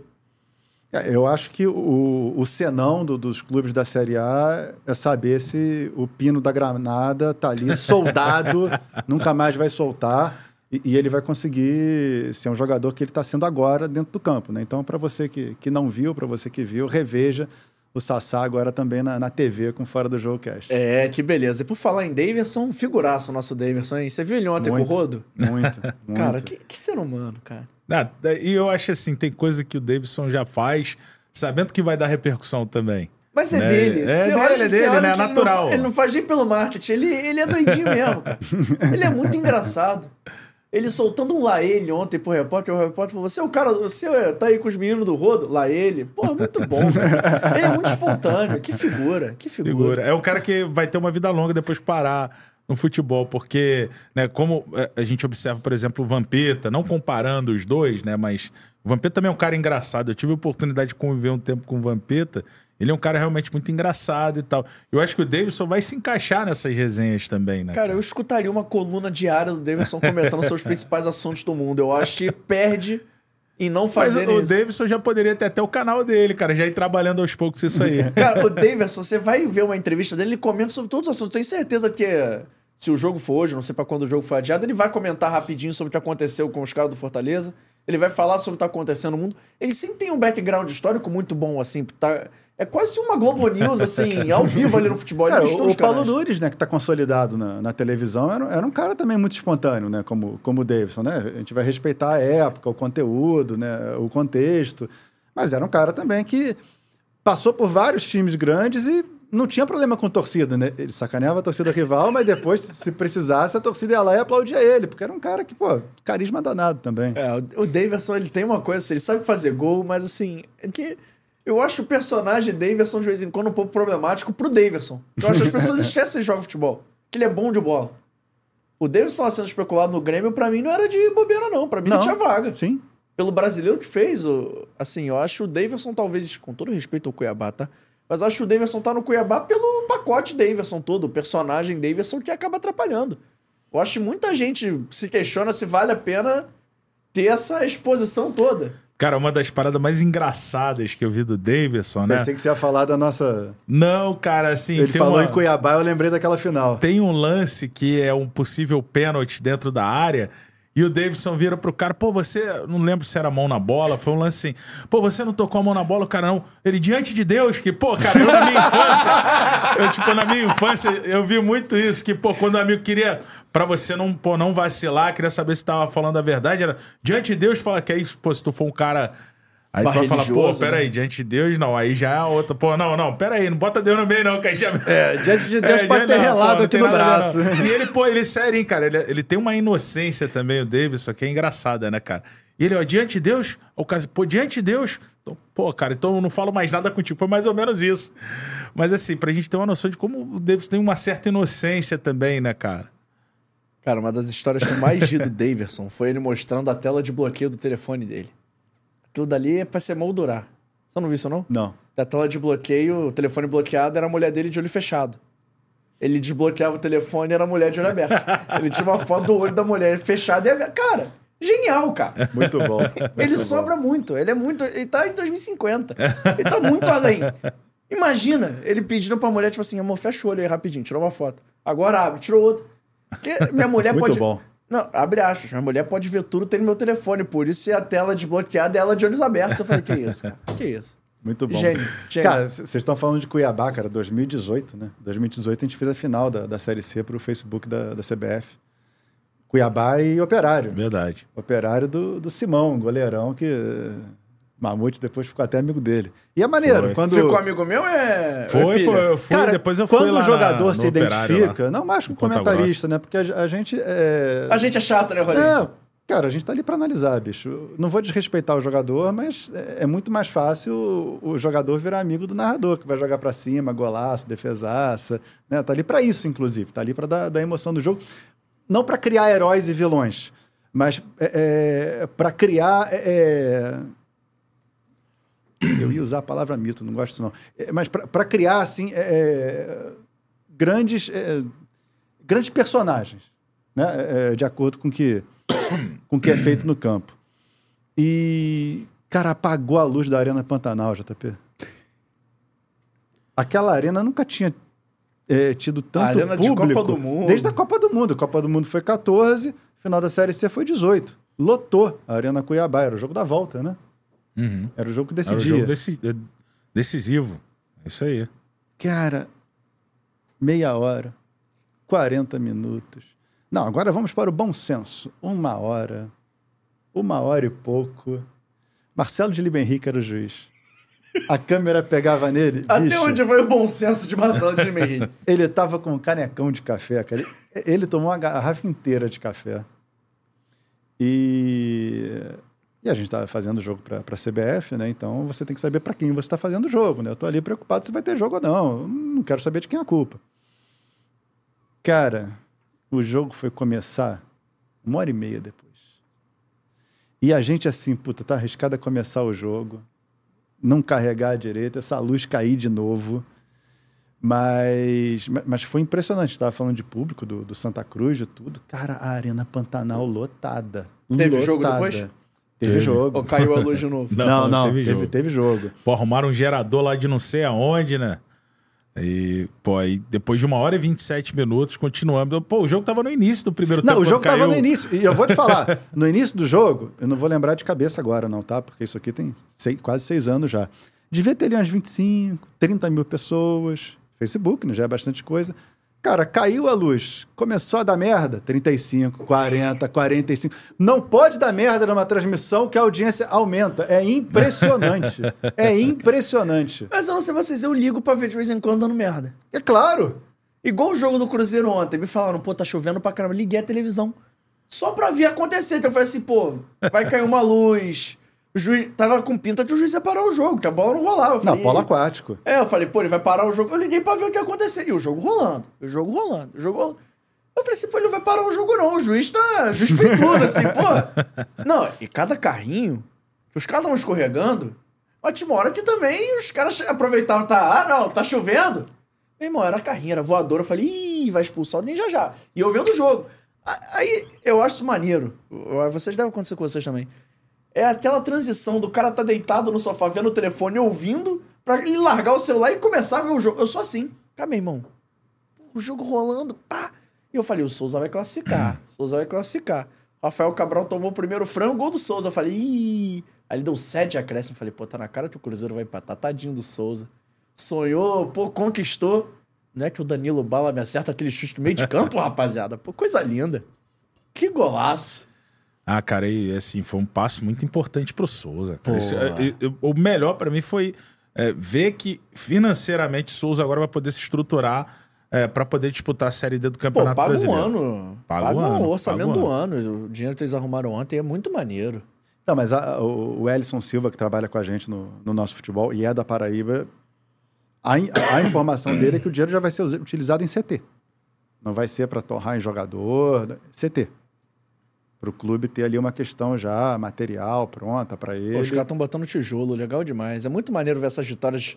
Que depois de, sei lá, 10 anos, o Danilo Bala talvez não jogue Sul, já até aposentar, mas ele vai voltar lá e falar assim: pô, esse tijolo aqui é É meu. meu, é meu, é, não, mas é Ele fez os dois gols, então é dele. É maneiro, é bem Pô, legal isso daí, que essas histórias da Copa do Brasil, que hoje é muito difícil imaginar que um time vai ser campeão da Copa do Brasil. Antigamente podia acontecer, pode Jundiaí, Santa não comparando em tamanho, mas assim, juventude, essas zebras aconteciam mais regularmente. Hoje em dia, é quase impossível. É. Com os times da Libertadores chegando no meio do Eu sou campeonato. a favor do jogo só de ida na Copa do Brasil. Sério? Até Sério. o final? Até o final. Porque aí acaba com essa história. Uma vibe meio Copa da Inglaterra? Sim, sim. Mas é, sem essa história de, de empate. Cara, esse empate na primeira fase, quando você tem um, um, um Souza e Cruzeiro, já é um desespero, né? Porque tem uma diferença muito grande. Mas aqui no Rio de Janeiro, a gente teve Audax e Portuguesa. Cara, para que empate, cara? Deixa, deixa comer, cara. E, e se empatar, vai para pênalti. É, eu acho meio é, assim. é, desleal colocar um empate pro visitante, sendo que, pô, o visitante na, maior, na primeira fase, principalmente, Porque são duas é uma cartas. diferença né? muito É- grande. É cara. a carta do mando de campo para, em tese, quem tá pior ranqueado e tem menos grana, fazer um jogo com renda. Só que o Audax nem torcida tem, né? É. Nada contra. Time empresa. É, E tá cada dia num canto. E aí também não fideliza. E aí você, você dá a carta do- da renda pro, pro time de pior ranking e você dá um empate pro time de melhor ranking que tá jogando fora de casa. Não sei se para todo jogo isso vai, vai ser algo assim que, Ah, que- empate que vai vale a pros pena. pênaltis, meu irmão. Pô. Até pra ficar mais emocionante pra gente, né? Agora, quer ver um jogo ir pros pênaltis, você bota o rolinho pra comentar. Lá no Esporte Interativo era assim, tá? Quem, pô, quem tá comentando a Copa da França? Rolinho, vai pros pênaltis. E era batata, meu irmão. Tô mentindo, Rolinho? Não, tá mentindo, não. Cara, mas a Copa, do França, a Copa da França tem uma porcentagem de pênaltis maior do que qualquer competição. Eu, eu- eu levei ali uma fama que não era minha. Mas não, mas eu já fiz jogo com pênalti, já fiz jogo que o jogo teve que ser interrompido porque a, a chuva acabou com a linha do campo, CSA, Ah, foi. ano passado. É, já fiz jogo que tocou o alarme do estádio, Copa da França, porque tinha um carro prendendo outro carro lá no estacionamento, o cara lá falou em francês, monsieur, não sei o que, o carro. Cara, então eu já fiz de, de jogo que aconteceu de tudo um pouco. E agora na, na Bundesliga todo jogo tem protesto, né? Cara, e protestaram tanto que não vai ter investimento externo. A Bundesliga deu um passo atrás. Não sei se é bom, não sei se é ruim, mas é, é- dá um- uma prova de cultura, dá uma, uma prova de resiliência, de resistência e de comunhão para coisa boa, de torcida, que a gente não vê em lugar nenhum. É impressionante. Todo jogo os caras aporrinharam o jogo. No começo era no 12 minuto, né? Porque eu sou torcedor, eu sou o 12 jogador. Aí jogavam bolinha de tênis, né? Que é a representação da, da burguesia, não vai mexer no meu jogo. Jogavam moedinha de chocolate. Os jogadores gostavam, né? Eu comia aquele chocolatinho no, no meio do campo. E depois o negócio começou a escalar. Teve um jogo da segunda divisão, acho que foi do Hansa Rostock, que um drone jogou um carrinho e o carrinho tinha sinalizador. Então foi uma fumaceira no meio do campo. Foi aquele que o segurança tentou chutar e escorregou? Porra, isso foi muito bom. Isso eu chorei de rir. Com todo respeito ao segurança tava ali Não, trabalhando. tudo bem. Mas, pô, ele vai dar um bico no carrinho e ele escorrega, cara. Sacanagem. Cara, e, e- e deram para trás, cara. E, e- era uma porcentagem muito pequena relativa só a direito de transmissão. Só que quando você negocia direito de transmissão, ó, esse jogo aqui que era às quatro da tarde, agora vai ser às nove da noite, porque a China tem que ver esse jogo.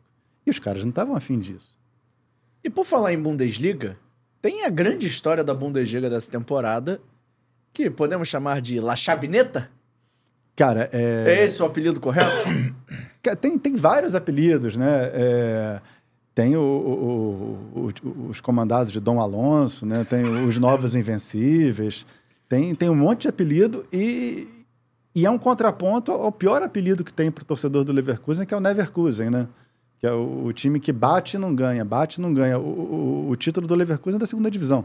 Parabenizar o Harry Kane tá permitindo a existência disso acontecer. E agora é Eric Dyer, agora são dois do Tottenham. É, Mas, então- o Harry Kane, mas o Harry Kane tem um quê especial, né? O cara tá quebrando recorde. Cara, o Harry Kane gols. vai quebrar o recorde do Lewandowski. Ele tá fazendo muito gol. O Harry Kane tá jogando muita bola. É, e a crise do Bayern, ela foi mascarada no passado, porque o Borussia Dortmund entregou o título de bandeja na última rodada, De uma maneira de inacreditável. uma maneira inacreditável. E, infelizmente, com, com o Sebastian Haller perdendo o pênalti, né, que agora ele conseguiu ganhar a Copa da África fazendo o pênalti, e ele estava voltando da recuperação do, do, do tumor dele. Mas o Bayern, na temporada passada, fez 71 pontos. O que, Sabe? padrão, o que pra padrões de Bayern é nada. Esse ano, e o Tuchel já, já tomou o bilhete azul, ele já sabe que não fica para a próxima temporada, ele fez mais pontos que o Nagelsmann no ano passado. Se você for pegar, a gente está na 22ª rodada, ele tem mais pontos que o Nagelsmann. Então, se tem crise técnica, a crise técnica não é de hoje. A diferença é que o grande problema do Bayern esse ano se chama Xabi Alonso. O grande problema do Bayern esse ano, essa temporada, é que a grama do Leverkusen tá, tá muito mais verde. Porque ano passado o time já não estava bem. O que, que mascarou? Foi longe na Liga dos Campeões, que é um torneio de, de Copa, né? Às vezes você vai bem no jogo, outro dia vai mal, você passa adiante. E um campeonato que tinha tudo pro Borussia ganhar, mas era o Borussia. Eu ia fazer uma comparação, mas eu não sei se devo. É, acontece. Só Bo- troca o amarelo pelo branco. Nosso Borussia deu uma de Botafogo, né? Cara, o, o, o que o Botafogo fez na prática no passado é, é realmente para ter uma terapia em grupo. Se você pegar a meta do Botafogo, e isso nunca foi é, é, segredo, o Botafogo sempre disse: 22 é laboratório, 23 é um laboratório que a gente quer chegar ali numa Sul-Americana, numa Libertadores, 24 a gente vai pro pau. Só que o Botafogo acelerou demais em 23. O time encaixou, o Luiz Castro já tinha ali uma ascendência sobre o grupo. Só que a, a pontuação que o Botafogo abriu para depois perder o campeonato, aí esquece meta, esquece tudo. Pô. O campeonato tava na mão. Falta pro Bayern um quê de John Tetson. Demitir É. o treinador, arrumar um problema. Falta ele chegar com aquela, Falta aquela um fato novo, cartilha, falta né? um Ó, fato novo, Se não um- fosse a arbitragem, olha aqui quantos pontos. Mas pro nosso Bayern esse ano tá faltando um fato novo aí. Igual, demitiu o treinador no final da temporada. Que motivação tem o treinador? graça tem que, isso, Que né? motivação ele tem? Então, mas- Entendemos o profissional, mas que motivação ele O tem? Bayern pra- fez isso e o cara ganhou a tríplice coroa. O, o Bayern demite o, o, o Jupp Heynckes, é, inclusive aposentando o Jupp Heynckes. né? O Jupp Heynckes conversou lá com o senhor do Bayern, não, talvez eu me aposente, não sei o quê. Aí o Bayern foi no Guardiola e falou, não, o Jupp Heynckes vai se, vai se aposentar, então a gente fica com ele até o final da temporada, a temporada que vem é no Guardiola. E o Heynckes falou, cara, te falei isso em off e, e nem sei se é isso que eu quero, não. Só que o Heynckes vai lá e ganha Champions, Copa Pokal, né? Copa da Alemanha, e ganha o Campeonato Alemão. Entrega a bucha na mão do Guardiola. Se vira aí, ó. Mas são outros, te- outros tempos, outros times. Dá tempo do Tuchel fazer isso. Vai acontecer? Não vai, Claro mas que enfim. não. Tem, tem aí um, um passado que, um que mostra que novo, pode acontecer. Falta um fato novo. Falta chegar a apresentar um Bruno Lage. Ah, Botar um pô. caçapa ali pra, pra ver se o time pega no breu e vai. tá faltando alguma coisa. E, e essa coisa de demitir no final da temporada, com todo o respeito com, da expressão, mas é a coisa mais pau mole que alguém pode fazer. Que eu vou te mandar embora, tá bom? Mas só no final, fica aí, tem tiver arrumando nada. Contrata alguém de emergência. Tá perdendo, perdeu por um, perdeu por mil, tá passando uma vergonha. Então, Tomou mas- três do Bayer Leverkusen. É, é- é óbvio que é, se a gente for falar no, no gerencial, na mentalidade, É né, lindo. né, dá, dá uma É brochada. é. Mas tem o outro lado. O Bayern agora ele está livre para ir para o mercado sem aquela coisa de não, eu estou indo para o mercado, mas eu já avisei meu técnico, né? Não é aquela trairagem de o cara tá empregado, eu tô correndo atrás de outro. Ele tá empregado, tá. Mas ah, virou um contrato Até a que é, dois. exatamente. Ah, mas pô, muito feio. Eu vou te falar, ver o Bayern perdendo o Bayern Leverkusen foi esquisito. Tomando 3x0 do jeito que foi, não pelo, pelo. Até pelo time, tá? Que o- Sim. O Bayern tem mais time, né? Pô, muito feio. Então, é... O Bayern foi para aquele. O Bayern está com o departamento médico cheio. Óbvio que isso não é, não é desculpa, né? Até porque esses times têm dois, três times é, de, de, de jogadores. Mas, é, além de tudo, ainda tem um- uma caveirinha enterrada ali, porque estava no departamento médico Alfonso Davis, que é o lateral esquerdo, estava no departamento médico o Leimer, que está jogando na lateral direito, o Kimmich não estava jogando. Aí eles contratam o Sacha Boey, o francês, que era o lateral do Galatasaray. O cara se machuca. Pesado nosso. Hurricane, hein? Pesado, hein? Nosso Cara, Hurricane. a nosso gente tá falando de personagem, falando do Davidson, do Sassá. É uma pena que essa pecha tenha pego no, no, no Harry Kane, porque, cara, é um jogadoraço. Mas Mas, pesado, hein? mas certo fez o Modric, que Salcedo do Tottenham foi pro Real Madrid ganhar título. Mas, meu irmão, ele foi pro Bayern de Munique. Sim. Você que cobre Bundesliga, quantas temporadas seguidas o Bayern é campeão? É, muitas. O, o Bayern. O Bayern é um dos poucos títulos, é um dos poucos times que tem mais de 50% dos títulos Eu da acho que a sua última liga. temporada que o Dortmund ganhou foi a 11 e 12. O cara escolheu o lugar mais certo, assim, pra. Eu, eu acho que ele foi de verdade, pô, ele tinha vaga em vários times do mundo. Se ele foi ali, ele tinha certeza que ele ia ser campeão. É, é isso que moveu, é isso que convenceu o cara. Falar assim, "Ah, a gente ganha todo ano o alemão. Pra quem não tem nada é muito, pra Sim. você. Não, e o Bayern caiu também na Copa da Alemanha. Caiu, caiu pro Saarbrücken, que é um time da terceira divisão, cara. Que Tô é falando a- que ele é pesado, Ele é a cara. sensação da Copa da Alemanha. Ele é pesado, cara. Esse rapaz tem que fazer alguma coisa, tá tudo errado com ele. É, A culpa é dele. Você não vai me comprovar. Pô, mas joga muito, JP. Pô, ele é craque, ele é feno- cacete, meu amigo. cara. Se ele tivesse ano passado, o Borussia ganhava o último jogo. a- a gente fala Você muito vê, do- ele é pesado. Do Firmino, cara, que é um 10 que jogava de 9, cara. O Kane é um 10 que joga de 9. Cara. Ele é o Kane craque. vai pro meio de campo, tem a instituição lançamento do Kane, cara. Volta e meia ele bota alguém na cara do gol. Não, cara. assim, com o perdão da piada, mas assim, tudo dá errado pra ele, tadinho. Se ele tivesse no Bayern ano passado, o Borussia tinha vencido o jogo, o Haller tinha feito gol de pênalti. As coisas dão errado pra ele. Pode ser. É, a culpa é dele. Meu, meu irmão, o cara, é- o time é campeão há 15 anos seguidos. É na vez dele, na hora dele. O Xabi Alonso nunca treinou em lugar nenhum. Vira o novo Guardiola fazendo o time jogar em profundidade, bonito, passe curto, sei lá onde. Cara, mas o, Na vez dele. o Tottenham tem umas coisas engraçadas. Na né? vez dele. O Tottenham vai ser O campeão sem Tottenham ele. che- chegou na final da Copa da Liga. Temporada passada ou retrasada? Mandou o? Mourinho embora. Pô, mas Sim. também a Premier League o sarrafo é muito mais Sim, alto, não, mas tô né, falando cara? de Copa. Mas mandaram o Mourinho embora. Aí o que aconteceu? Fizeram o esboço da Superliga, né? Que não tinha acesso, não tinha descenso, era, mesmo, era uma franquia, né? Como é a MLS com os grandes times da Europa. O Mourinho virou e falou: não treino nesse negócio aí, não. Isso aí pra mim não é futebol, não. Futebol tem que ter acesso, descenso, competitividade. O Tottenham mandou ele embora. E aí o Mourinho, que também é um personagem, né? Vira e fala: cara, eu boto o Tottenham numa final e sou mandado embora. Sabe?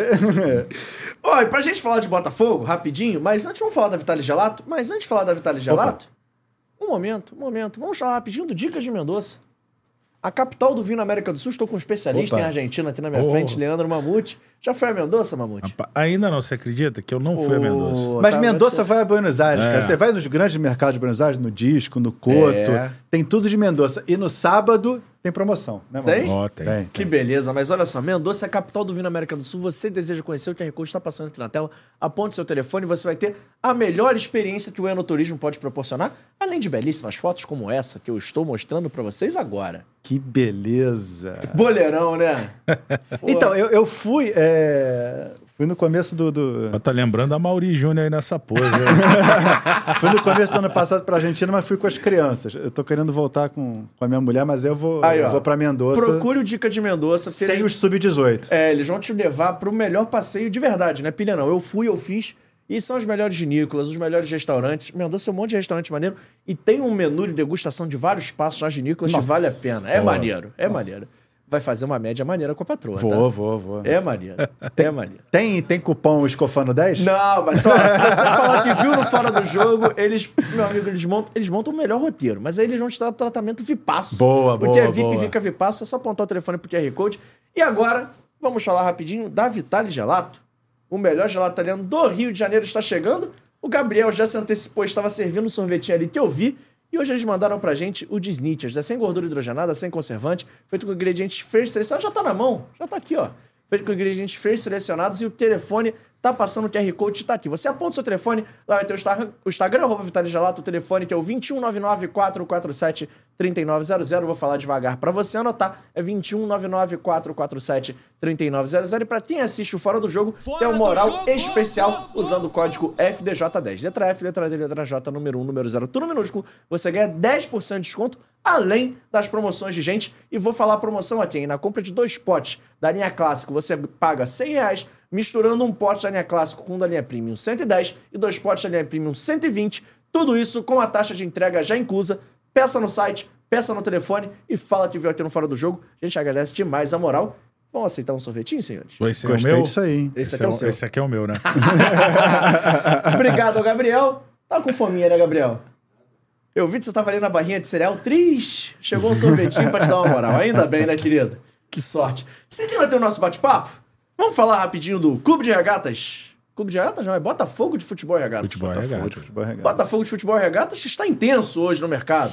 Já vendeu o Vitor Sá, tomou um empate ontem no apagar das luzes e hoje demitiu o Thiago Nunes.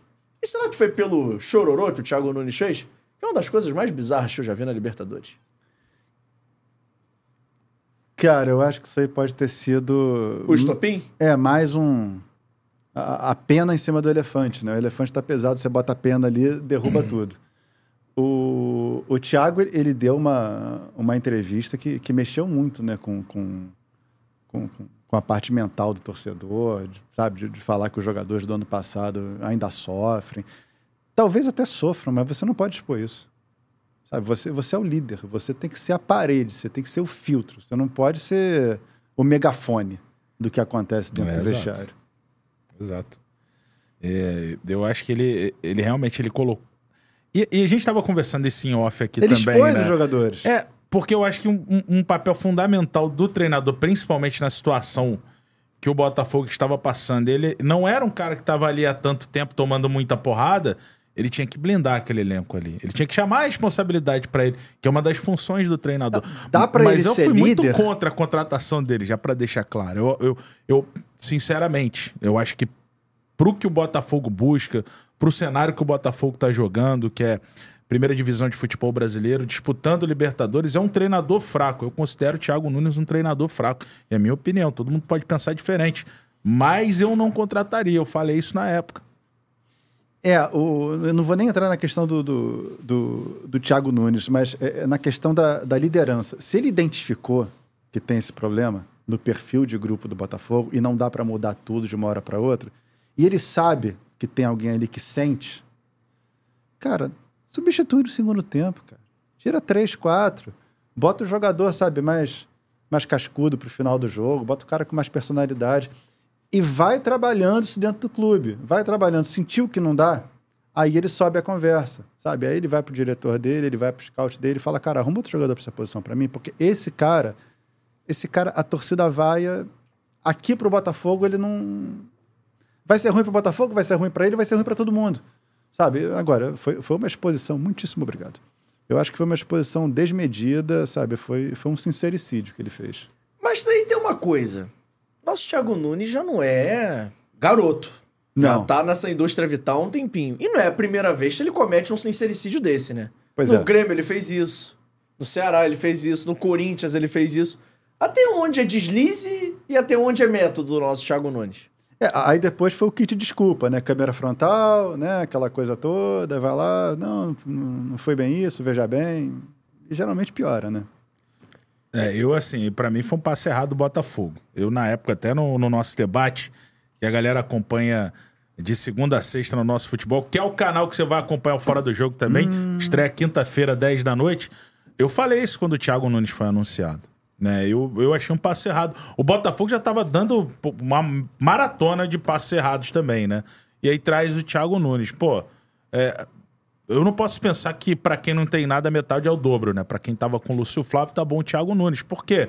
Primeiro, porque a vaca já tava indo pro Brecht. Segundo, o Botafogo ele tem poder de barganha pra poder investir e trazer um treinador melhor. Pro que o Botafogo tava buscando, que era o quê? Você falou aqui, qual, qual era a meta? 2024 vir com o pé na porta. Bom, se em 2023 ficou meio pé na porta e depois acabou não conseguindo arrombar essa porta, mas 2024 seria o grande ano. E o Botafogo já não começa bem em 2024. Para mim, já com a contratação do Thiago Nunes, que é um planejamento ruim para um ano seguinte. N- Não é que o Botafogo tenha perdido o título, JP. O Botafogo ficou fora da fase de grupos da Libertadores, cara. Foi um negócio assim. Inacreditável. Sabe, é, é, foi, foi uma Pô, ladeira bom, abaixo, assim. Não, muito bom. Cara, é, Que sorvete bom, meu irmão. Pô, A gente me tá aqui- desconcentrei aqui. comendo sorvetinho, tá com o microfone. Pô, eu tô bom, lembrando, mano. sabe de quê, Mamute? De cabines. Cara, e- esse sorvete aqui é, é pra tratar a gente muito bem. Tirando esse sorvete aqui, só cabine de Madureira, né? Pô, cara. Com as tias lá, né?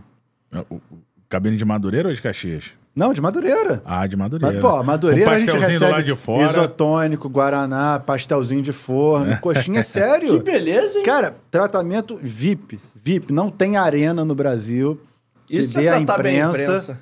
o tratamento do Madureira. Um abraço aí pra todo mundo do Madureira Mas que nos trata bom. muito bem. Muito bom o sorvete, cara. Gostei demais. Delícia. Aprovado, hein? Vou virar. O- porque tem- como é que é o. Tem, é, tem umas eu cabines quentes FDP, aí não, que um- FDJ 10, o pô. FDP ver- é fogo, né? Vai virar habituê do nosso programa, mamãe? tem- Pô, cara, Tem umas cabines quentes aí, Brasil afora, que um sorvetinho cai bem, né? Cara, JP, eu eu e o Mamute, a gente fez a, a final do feminino em 2018, lá em São José do Rio Preto. Foi. Final de São Paulo. Bate e Saímos do, volta. do Rio pra lá de Belina. A gente foi e voltou. 11, 10, 11 horas pra ir, 10, 11 horas pra voltar. Sem tomar banho, hein? Cara, que enrolou meu fio aqui. Um calor na cabine. Eu imaginei as meninas no campo. A gente desceu pro campo, que a gente chegou cedo. A grama, aquela grama que esconde a chuteira. Falei, meu Deus, cara. Teve jogo, jogo bom. né? Na época o Corinthians já era esse Corinthians feminino de, de hoje. Mas pra gente foi um drama na cabine. Imagina pra quem tava lá embaixo. Não, foi, foi uma viagem. Foi legal, né? O- a história foi muito legal, mas foi cansativo pra caramba, né? Mas, assim, mais uma história que eu carrego na bagagem aí. E indo com o seu Jorge, você imagina. Por que, que são 12 horas de viagem? Porque você tem um motorista que ele não passa de 70, 80 km por hora. O cara tá na Dutra, a Dutra é 110, ele não passa de 80. É o, o seu Jorge é engraçado, cara. Pô, é só a galera conhecendo. O seu Jorge é um ex-paraquedista que nunca pulou do avião. Ele era cozinheiro lá do exército, mas ele era da turma dos paraquedistas, né? Então ele sabe que negócio. Pinocchio, ele faz aquela. Traz aquele. Aquela sequência, né, pra pular, mas nunca pulou o seu Jorge. Fica registrado aqui, hein, seu Jorge. Mas brincadeiras à parte, o seu Jorge ele não passa de 80, cara. E, pô, você já tá cansado horas ali no carro, né, cara? Pô, do Rio pra São José do Rio Preto tem um chãozinho considerável. E o seu Jorge é 80, meu irmão, ali. E não troca o rádio também, não. Tem que ser no rádio dele. Você é 80 por hora, um rádio com as músicas do seu Jorge até São José do Rio Seu Preto. Jorge escuta o quê? Música evangélica. Seu Jorge é só. Seu Jorge é quase Só um pastor. é. quase um pastor, seu Jorge. É brincadeiras à parte, seu Jorge é gente boa pra caramba, mas foi uma viagem cansativa, né, Rolim? Foi um bate e volta, meu irmão. Cara, esse é, é- é o, o suco de uma, de uma imprensa esportiva, cara. Existe lá o, o top do top, que às vezes você nem vai pra cabine, avião, tudo. Cara, e existe a grande maioria do- dos eventos que são com, com um orçamento menor, e aí, aí a gente encara estrada, aí a gente encara algumas coisas que não são ali o, o glamour da reportagem, né? Inclusive, eu não perguntei pra vocês, a gente tava vendo ali o Thiago Nunes. Tem um nome ideal pra substituir o Thiago Nunes, sabendo que tem jogo quarta-feira agora já, valendo vaga na segunda fase da pré-libertadores. Valendo vaga na, na próxima fase da pré-libertadores é ótimo. Rapaz, não levanta Zé Ricardo. Ó, vamos lá, vamos enumerar. Primeiro eu vou falar que o Botafogo não pode levar. Né? Zé Ricardo, não. Pô, é é chance. Jair Ventura, não. Aí você vai pela eliminação.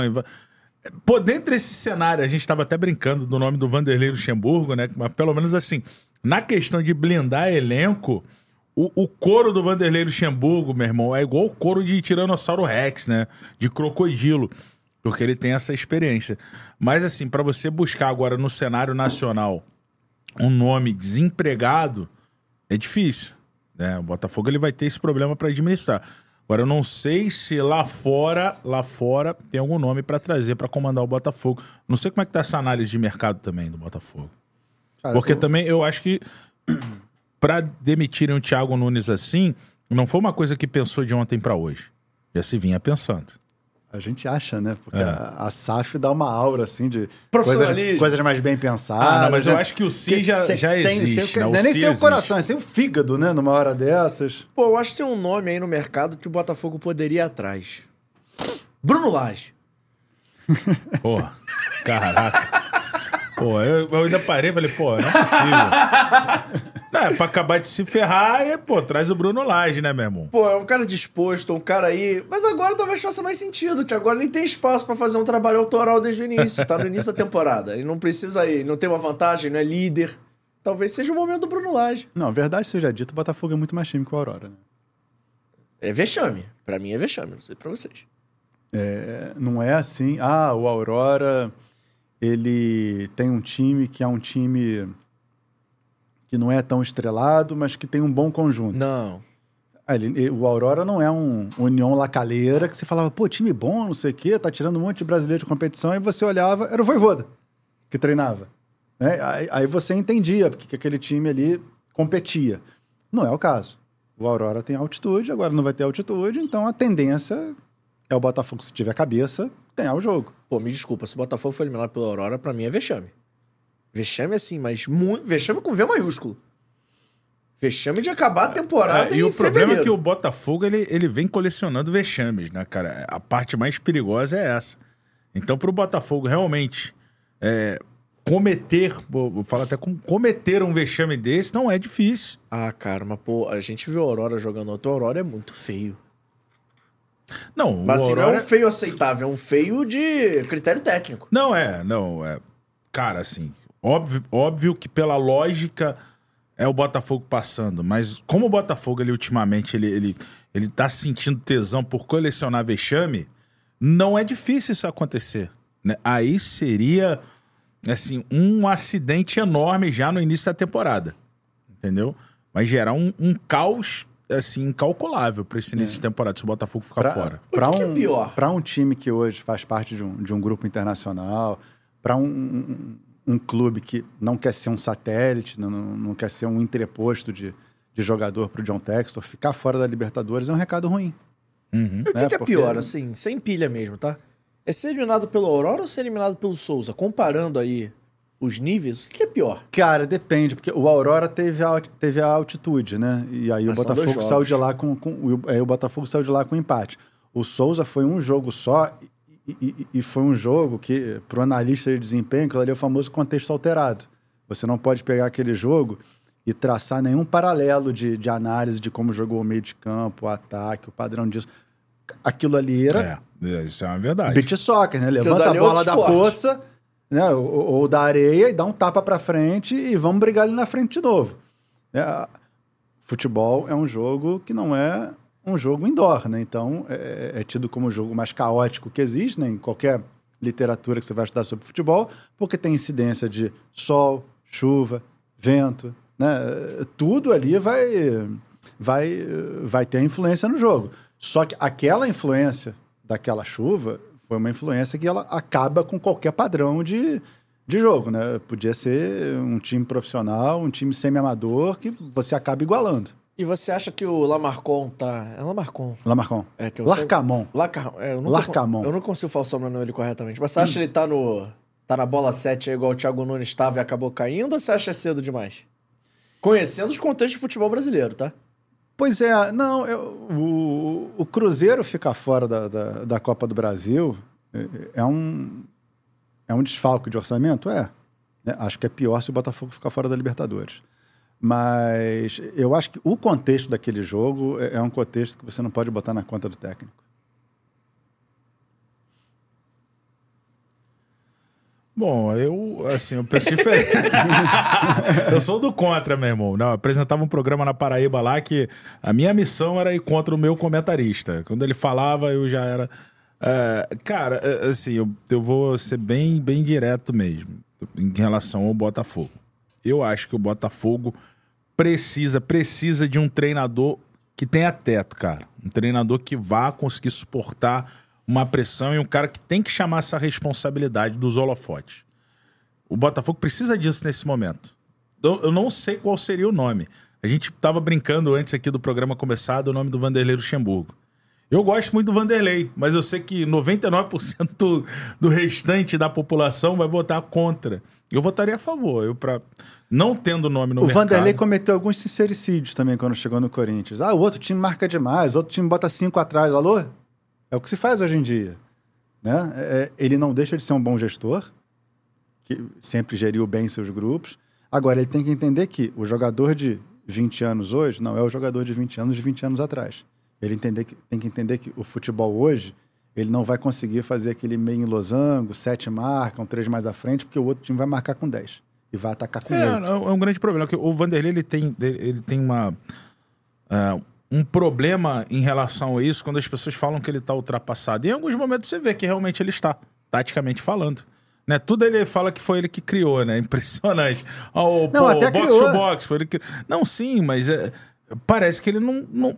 Ou ele não está acompanhando, ou ele não quer acompanhar o que está acontecendo. Né? Principalmente quando. Você citou muito bem.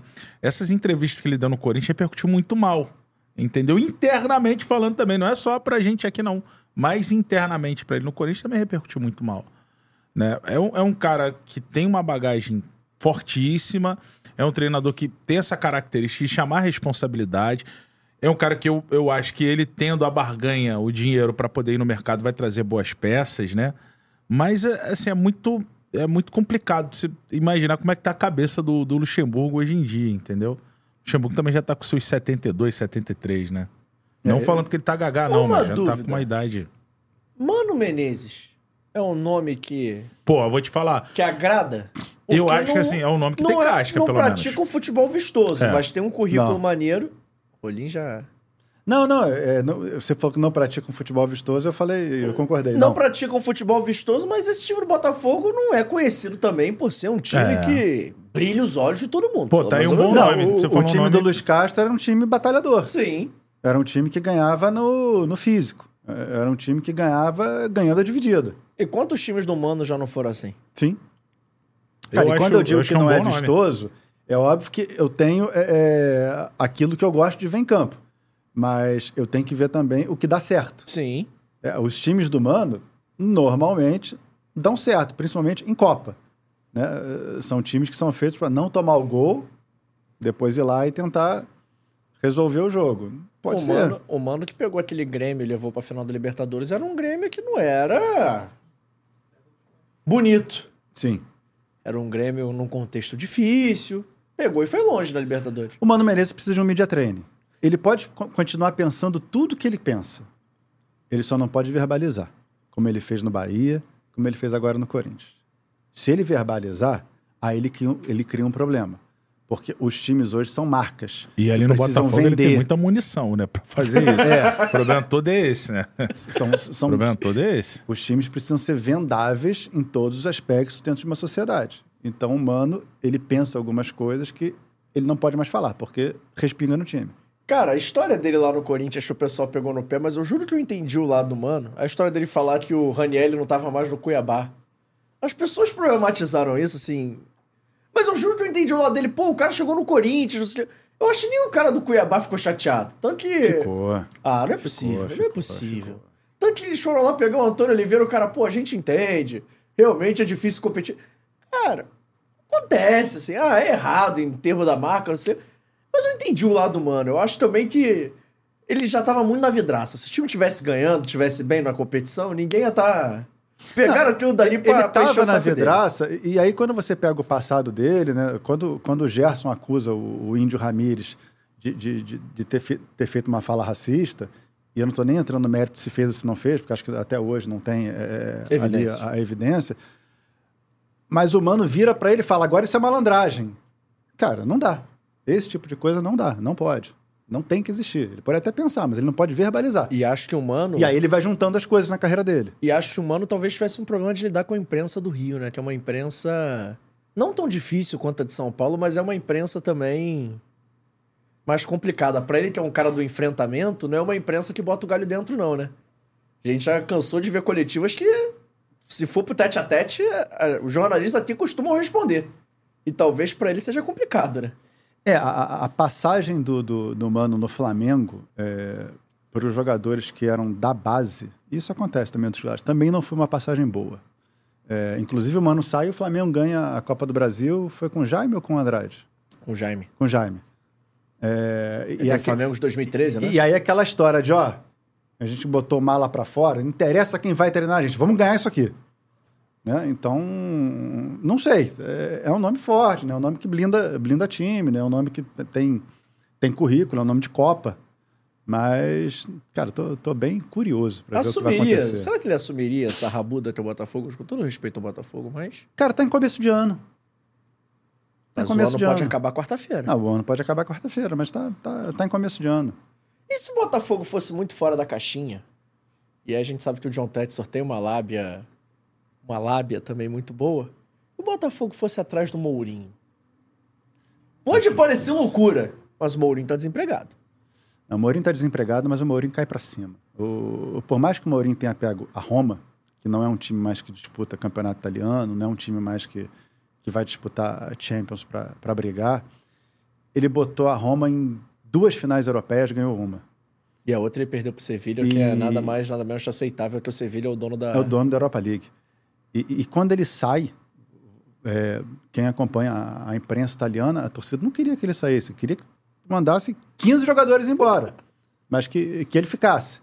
É, então, talvez ele não seja mais o técnico do, do Big Six do futebol mundial, até porque hoje em dia tem Zidane, tem Klopp, tem Guardiola, tem o, o De Zerbi é, aparecendo, tem, tem, tem muito técnico brigando com ele pelo, pelo mesmo espaço. Mas Mourinho no Brasil, não vejo, não vejo. Pode acontecer, pode, mas não, Mas não ia ser vejo. uma viagem maneira de Pô, acompanhar. mas eu não, sei que, eu não sei o que o JP colocou nesse sorvete dele, não. Ele deu uma incrementada. o Moreno. Botafogo, essa altura do campeonato é Não, difícil. é que é loucura, mas assim. dois loucos. Tem hora que louco faz loucura, né?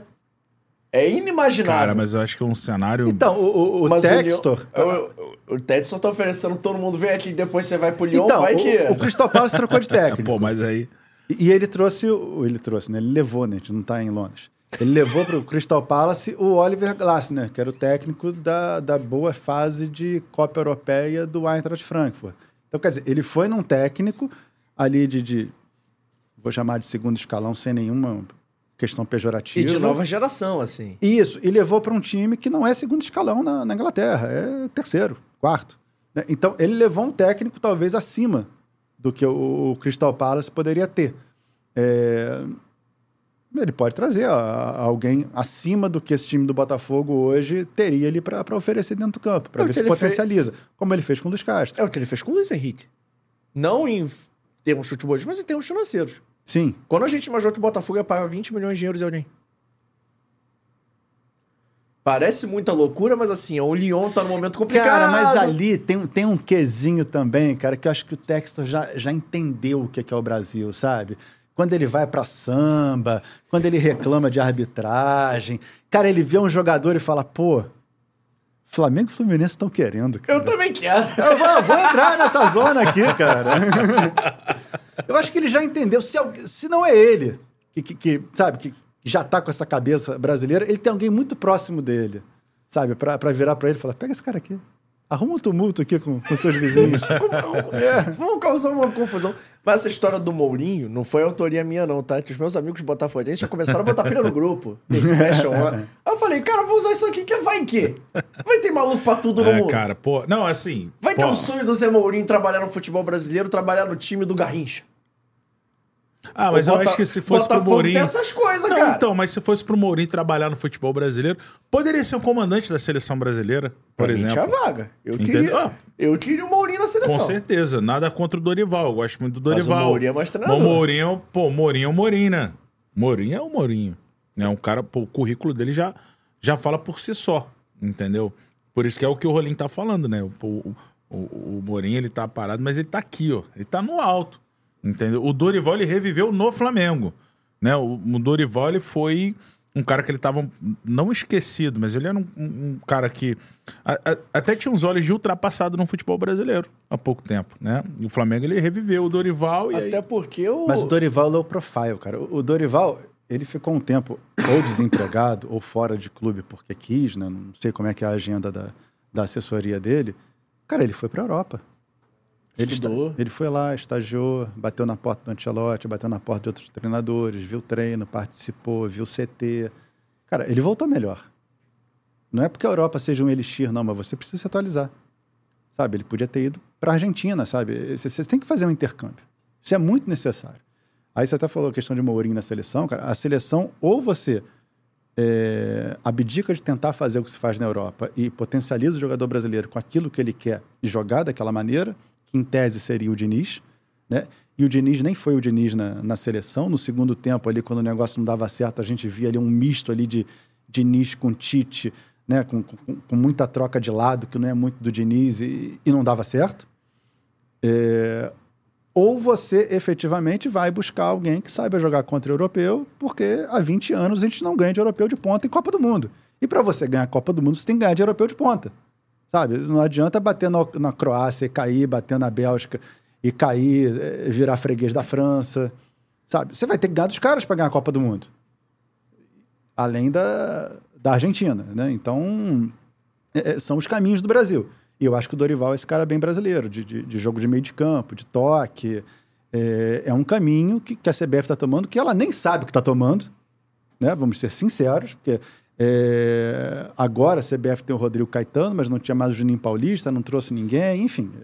Tinha, tinha, tinha uma terra arrasada aí no, no começo do ano. É persona não grata no clube e eu acho que talvez o João Tetson nem, nem se ligue nisso. Mas um cara que eu acho que faria esse Botafogo dar certo é o Renato. Gaúcho? Uhum. Pô, mas é difícil tirar ele do Grêmio, né? Quem quer rir faz rir. Sim, sim. Chegou. Meu amigo. Você E tem- Joel Carli? Você tem o jogo da sua vida quarta-feira. Medidas desesperadas vai custar mais caro Sim. se fosse em janeiro. Sim.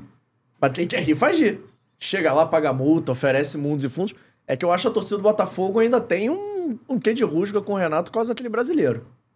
É? Ah, tem. Não sei. Tem? É, Ó, tá Não perguntando como se eu fosse botafoguense. Não, não sei, não sei mesmo.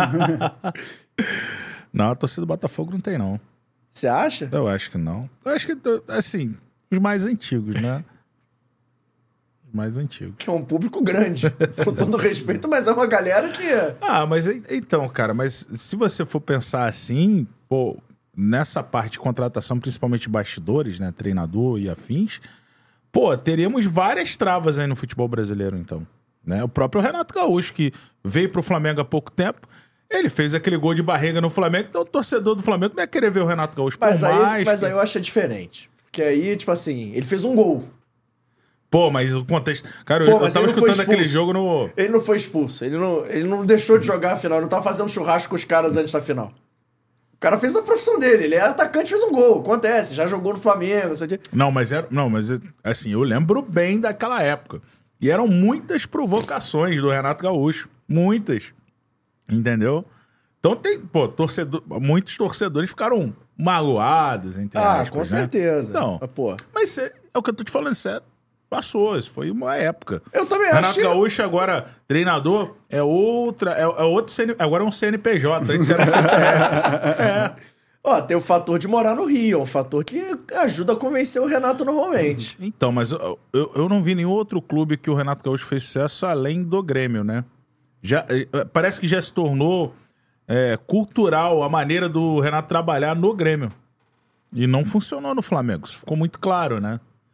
Principalmente porque o Flamengo é uma equipe hoje em dia que é uma equipe com um, um elenco muito estrelado, né? Então, pô, você chega lá, um cara cheio de regalia, meu irmão, ó, eu não apareço aqui tal dia, tal dia. Só que você tem, pô, no elenco, por exemplo, Gabigol, pô, você tem Bruno Henrique, você tem Arrascaeta. Então, pô, como é que ele vai querer ser a estrela maior, que é assim que o Renato se porta, num time com estrelas como o Flamengo? Como eu acho que o Botafogo vai chegar. Daqui a como o Botafogo trouxe o Luiz Henrique, o Botafogo tem poder aquisitivo para trazer outras peças aí também, nível é, estrela de time, como é o Gabigol, por exemplo, no Flamengo ainda, com todos os problemas. Pô, mas até Entendeu? a final contra o Palmeiras, pra mim, das finais que o Flamengo fez, foi uma das que o Flamengo melhor jogou. Contra o River, eu não sei se o Flamengo jogou tão bem contra o River, em chances claras, que jogou contra o Palmeiras. Eu não lembro. Ah, do, do River, eu só lembro o primeiro. Cara, é, é, é, pra encerrar aqui a última história. O... A gente estava na Argentina pelo Dazon. Aham. né? O Dazon, pré-pandemia, o estúdio era na Argentina, a gente viajava para lá. Que Era, pena, né? era Que sensacional. pena, triste né? demais. Que tristeza, E- né? Ganhava em dólar, era uma tristeza. Tinha uma rodada dupla de campeonato italiano. Eu ia fazer o primeiro jogo com o Mamute, acho que era um jogo do Milan, não lembro. E, e depois o Luiz Alano e o Andrei Kampf iam fazer o segundo jogo, era um jogo da Juventus. Ou invertido, enfim, isso aí eu de menos. A gente ia fazer o jogo mais cedo, eles iam fazer o jogo mais tarde. E o jogo de tarde ia bater o horário com o Flamengo. É, independente de quem torce para quem, o Luiz Alano e o, e o Andrei Kampf estavam doidos para ver a final, como a gente também estava. E a gente falou: ó, a gente vai ver, vocês vão correr atrás aí para ver o segundo tempo, prorrogação, sei lá o que vocês vão ver. E aí a gente acabou o nosso jogo e a gente foi catar um bar para ver a final. Só que a gente- Maldita hora. só que a gente estava na Argentina. né? Então não dá para entrar no bar, sair gritando. Né? Eu não torço pro Flamengo, mas enfim, sair gritando e ser eu, brasileiro, tava aquela coisa torcendo pro toda. Brasil. E aí a gente foi num, num, num bar na, em San Isidro, ali no norte de Buen- de Buenos Aires, que era onde a gente ficava. E aí a primeira coisa que eu fiz foi chamar o dono lá, falar, amigo, aqui, permisso aqui. Eu perguntei pra ele, irmão, tu torce pra quem? Aí ele falou, São Lourenço. Hoje eu tô torcendo pro Flamengo. Eu falei, aqui que a gente vai ficar. aqui a gente não vai ter apurreação. Aqui a gente pode ver o jogo tranquilo, não vai, não vai ter um barra do River aqui pra, pra arrumar tumulto com a gente. Vira o jogo, pelo menos? É, Eu vi o primeiro Vimos. tempo, porque, cara, aí gente- eu não tinha almoçado. Tu tinha almoçado, Rolim? Eu não lembro, Não. cara. Então, eu não tinha almoçado, que a cerveja lá da Argentina é forte pra caramba. aí sentou no balcão, meu irmão, TV na frente e tal. E comecei, né? Só aquele tulipão, meu irmão. Primeira, né? Que- é. Doritos, né? É, tortilha. E, e aí, é, pô, a gente conversando, garçonete ali e tal, e o pai, mais uma. Meu irmão, sem brincadeira. Do segundo tempo pra lá, eu não me lembro de nada. E eram vários tipos de chopp, né? Cara, eu fui tafo. Ah, tafo. e- Eu eles só têm um sei chopp quando- de mel lá muito bom. Degustando a culinária local. Não, sei que os caras estavam zoando a gente pra caramba. O River tava ganhando, né, cara? Os caras falando, eu nem lembrava o que, que os caras estavam falando. sei que quando o Flamengo faz um gol, cara, eu já tava puto já com pô, os argentinos lá. Meu irmão, eu dei um grito. Ah! Pô, e todo mundo falei, pô, acho que o Rolim deve ter pensado, a gente vai apanhar aqui agora. Pô, meu, aí o segundo eu nem lembro o que eu fiz no segundo gol, que eu acho que foi muito próximo. eu acho que eu ainda tava, pô, tava muito. Eu tava, Tava muito gritando chapado. do primeiro gol ainda. Tava, tava gritando. Mas, cara, foi, eu não lembro, eu não lembro o segundo tempo do jogo. Ó, tenho que liberar Leandro Mamute, mas antes, só pra Sim. gente terminar aqui nossas tradições de perguntas gerais, estádio mais legal que você já trabalhou? Mais legal que eu já trabalhei, pô, cara, aí foram vários. Pô, aí tu me pegou. Mas assim, o que eu mais gosto é o mais legal. Pô, mais legal, alguns, né? Eu trabalhei em muito estádio legal. Mas o que eu mais gostei de trabalhar assim, e, pô, tenho saudade é o amigão lá em Campina Grande. Rolim.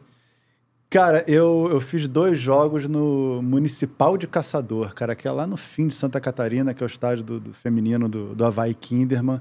E, e por toda a história do Kinderman, por toda a cidade que abraça lá aquele, aquele estádio, o, o- é doutor Alberto alguma coisa, mas enfim, é, é o Municipal de, de Caçador, é o, é o caldeirão deles. A narração da sua vida. A final do, da, da Série C em 2018, Cuiabá e Operário, que o Operário foi campeão. Quanto foi o jogo? 1x0 pro Operário.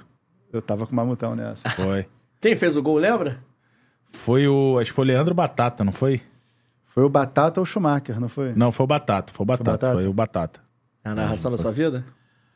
Foi. Não, cara, foram mais as defesas do que o próprio gol. O gol, pô, também narrei, joguei lá em cima, mas no final foi apocalíptico, né? Porque o. Pô, o Cuiabá ainda com o Eduardo Ramos, na época, tava jogando muito bem. E, os caras tentaram várias vezes, mas todas as vezes esbarravam na defesa do Simão, entendeu? E aí foram as, as narrações que viralizaram da defesa do Simão e tal. Pra mim foi a principal aí. Comida favorita dos senhores? Churrasco. Cara, eu como de tudo. É, é impressionante. Mas Vai eu- ele. eu- eu- Cara, é comida italiana. O que toca na playlist dos senhores? Menos é mais. Forte. Absolutamente tudo de 1990 pra baixo. Mas eu, eu sou niteroense, né? Então sempre tem Leonard Skinner. Que beleza, hein, amigo? Prefiro menos é mais do Mamute. Não tem importância não, eu sei disso. Filme favorito? Pô, cara, tem um filme que eu gosto muito, chama-se Quase Deus, mas o meu preferido mesmo, os dois são, se equivalem, mas o meu preferido chama-se Brew Baker, é um filme da década de 70 com Robert Redford. É um filmaço, cara, Que vale muito a isso, hein? pena. Porra. É um filmaço, cara. Ele fala de uma reforma de um presídio dos Estados Unidos e a história é muito legal. Gladiador. Muito bom. Pergunta do museu: o que, o os senhores guardaram até agora da profissão de vocês? Tem credencial? Tem pulseira? Ah, eu tenho enfim, muita vocês credencial, guardaram cara. aí? E a Eu mais tenho. especial?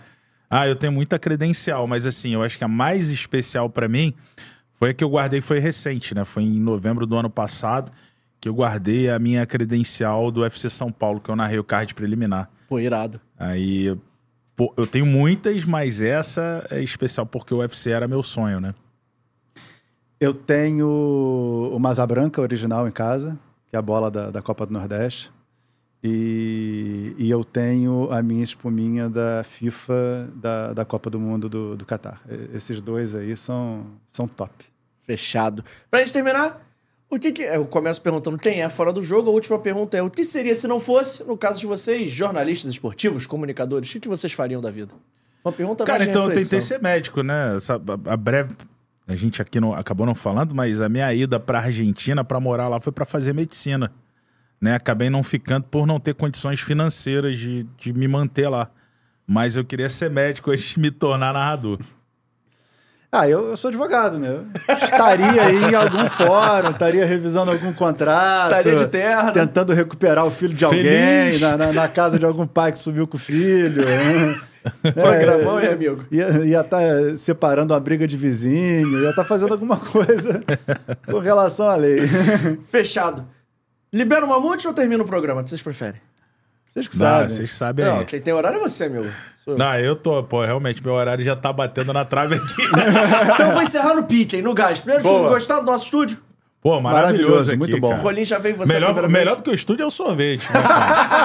Estamos já já Podcast Studios, o melhor estúdio podcast do Rio de Janeiro. Você quer fazer o seu projeto, aponte para o QR Code, passa aqui em cima. Mandamos um abraço especial para o Rafik e para o Gabriel, o romântico do AGR, e um melhoras especial para o Thiago. E um abraço aí para toda a família GR, que não parará de me aturar essa semana, que não é o último dia que eu venho aqui, porque amanhã de manhã, quem vai estar aí dos dois? Os dois? Alguém? Que beleza, hein? Estaremos aí. E eu tenho certeza que o Rafik irá trazer a camisa dele de autógrafo. Procede, Rafik? Que beleza, hein, Rafik? Que beleza, hein, meu irmão? Olha só, não posso deixar de falar coisas importantes, avisos. A partir de amanhã, esse episódio está disponível no Amazon, no Deezer e no Google Podcast. Boa. Em áudio, em vídeo e áudio no Spotify. E agora estamos na televisão, molecote. É isso mesmo, tá? Estamos na televisão. Os canais da Sky, o Rolim vai cantar rapidinho. Número 202 e 602 na Sky e canal 567 567 na net. Estreamos Claro, dia Net. 29 de, De fevereiro, fevereiro. às 10 horas da noite, com o programa do Sassá. Você não pode Fora perder. do jogo, Assista o Fora do Jogo gol, gol. na televisão. Fora do Jogo tem como redes sociais, arroba Fora do Jogo Cast, no Twitter, no Instagram e no TikTok, onde, pelo visto, nós somos muito relevantes, já que continuamos crescendo por lá. As resenhas do Nelson estão rendendo, hein? Nelson imitando Jair Pereira. Cinema, hein? Cinema. Um abraço pro Nelson, que veio aqui na segunda-feira. E eu falei que eu volto aqui amanhã, porque amanhã tem programa especial fora da nossa agenda. Teremos 10 horas da manhã. Posso falar que é o maior zagueiro paraguaio já jogou no Brasil? Deve. É, Deve, é nesse deve, nível? deve. É nesse nível de enfrentamento? Eu acho que sim. Artista na arte de zagueirar, Ah, pô, Gamarra estará na casa. né? O cara que fez uma Copa do Mundo inteira sem fazer uma falta. É nesse nível. Não, Nem- Gustavo Gomes é um zagueiraço, mas o Gamarra é o Gamarra. Pô, mas... Eu, Pô, pra- e saíram pra França no apagar das luzes naquela, naquela entra, edição. entra, a mesma, entra a mesma frase já? Você acha? Oi? Entra a mesma frase? Não, eu acho ele um zagueiraço, mas o, o Gam- o Gamarra é o Gamarra. O Gamarra- Gustavo Gomes O é Gamarra é o top do Gamarra, Brasil né? desde que chegou aqui. Mas o Gamarra é o O Gamarra. Gamarra é o Gamarra. Gamarra jogou uma Copa do Mundo inteiro sem fazer falta, campeão brasileiro pro Corinthians, jogou no Flamengo, jogou no Palmeiras, jogou no Inter, jogou no Atlético de Madrid, jogou no Inter de Milão e tá aqui. O Rivarola fazia por ele, né? Tem isso também, né? E amanhã, 10 horas da manhã, ele tá aqui pra mais uma resenha muito especial e eu espero você aí do outro lado da tela que faz o programa com a gente. E não é só quem faz o programa com a gente. Além da galera da GR, além de você do outro lado da tela, além da Vitale Gelato e do Dicas de Mendonça, temos também o Vitor Vitor e o Emerson Rocha e eu, que sou o JP Escofano, levando fora do jogo até você. A gente vai ficando por aqui hoje. Até amanhã, temos mais um encontro especial, 10 horas da manhã. Bota na agenda, bota o despertador pra não perder. E eu tô te esperando, hein? Fica ligado. Amanhã tem Gamarra e eu agradeço demais aí o Mamute que veio aqui. Valeu, meu irmão. Valeu, Rolim, já é da casa. E dia 29 de fevereiro, o Fora do Jogo estreia na televisão. Tá pensando o quê? Tamo chique, hein? É isso. Forte abraço. Tchau, tchau.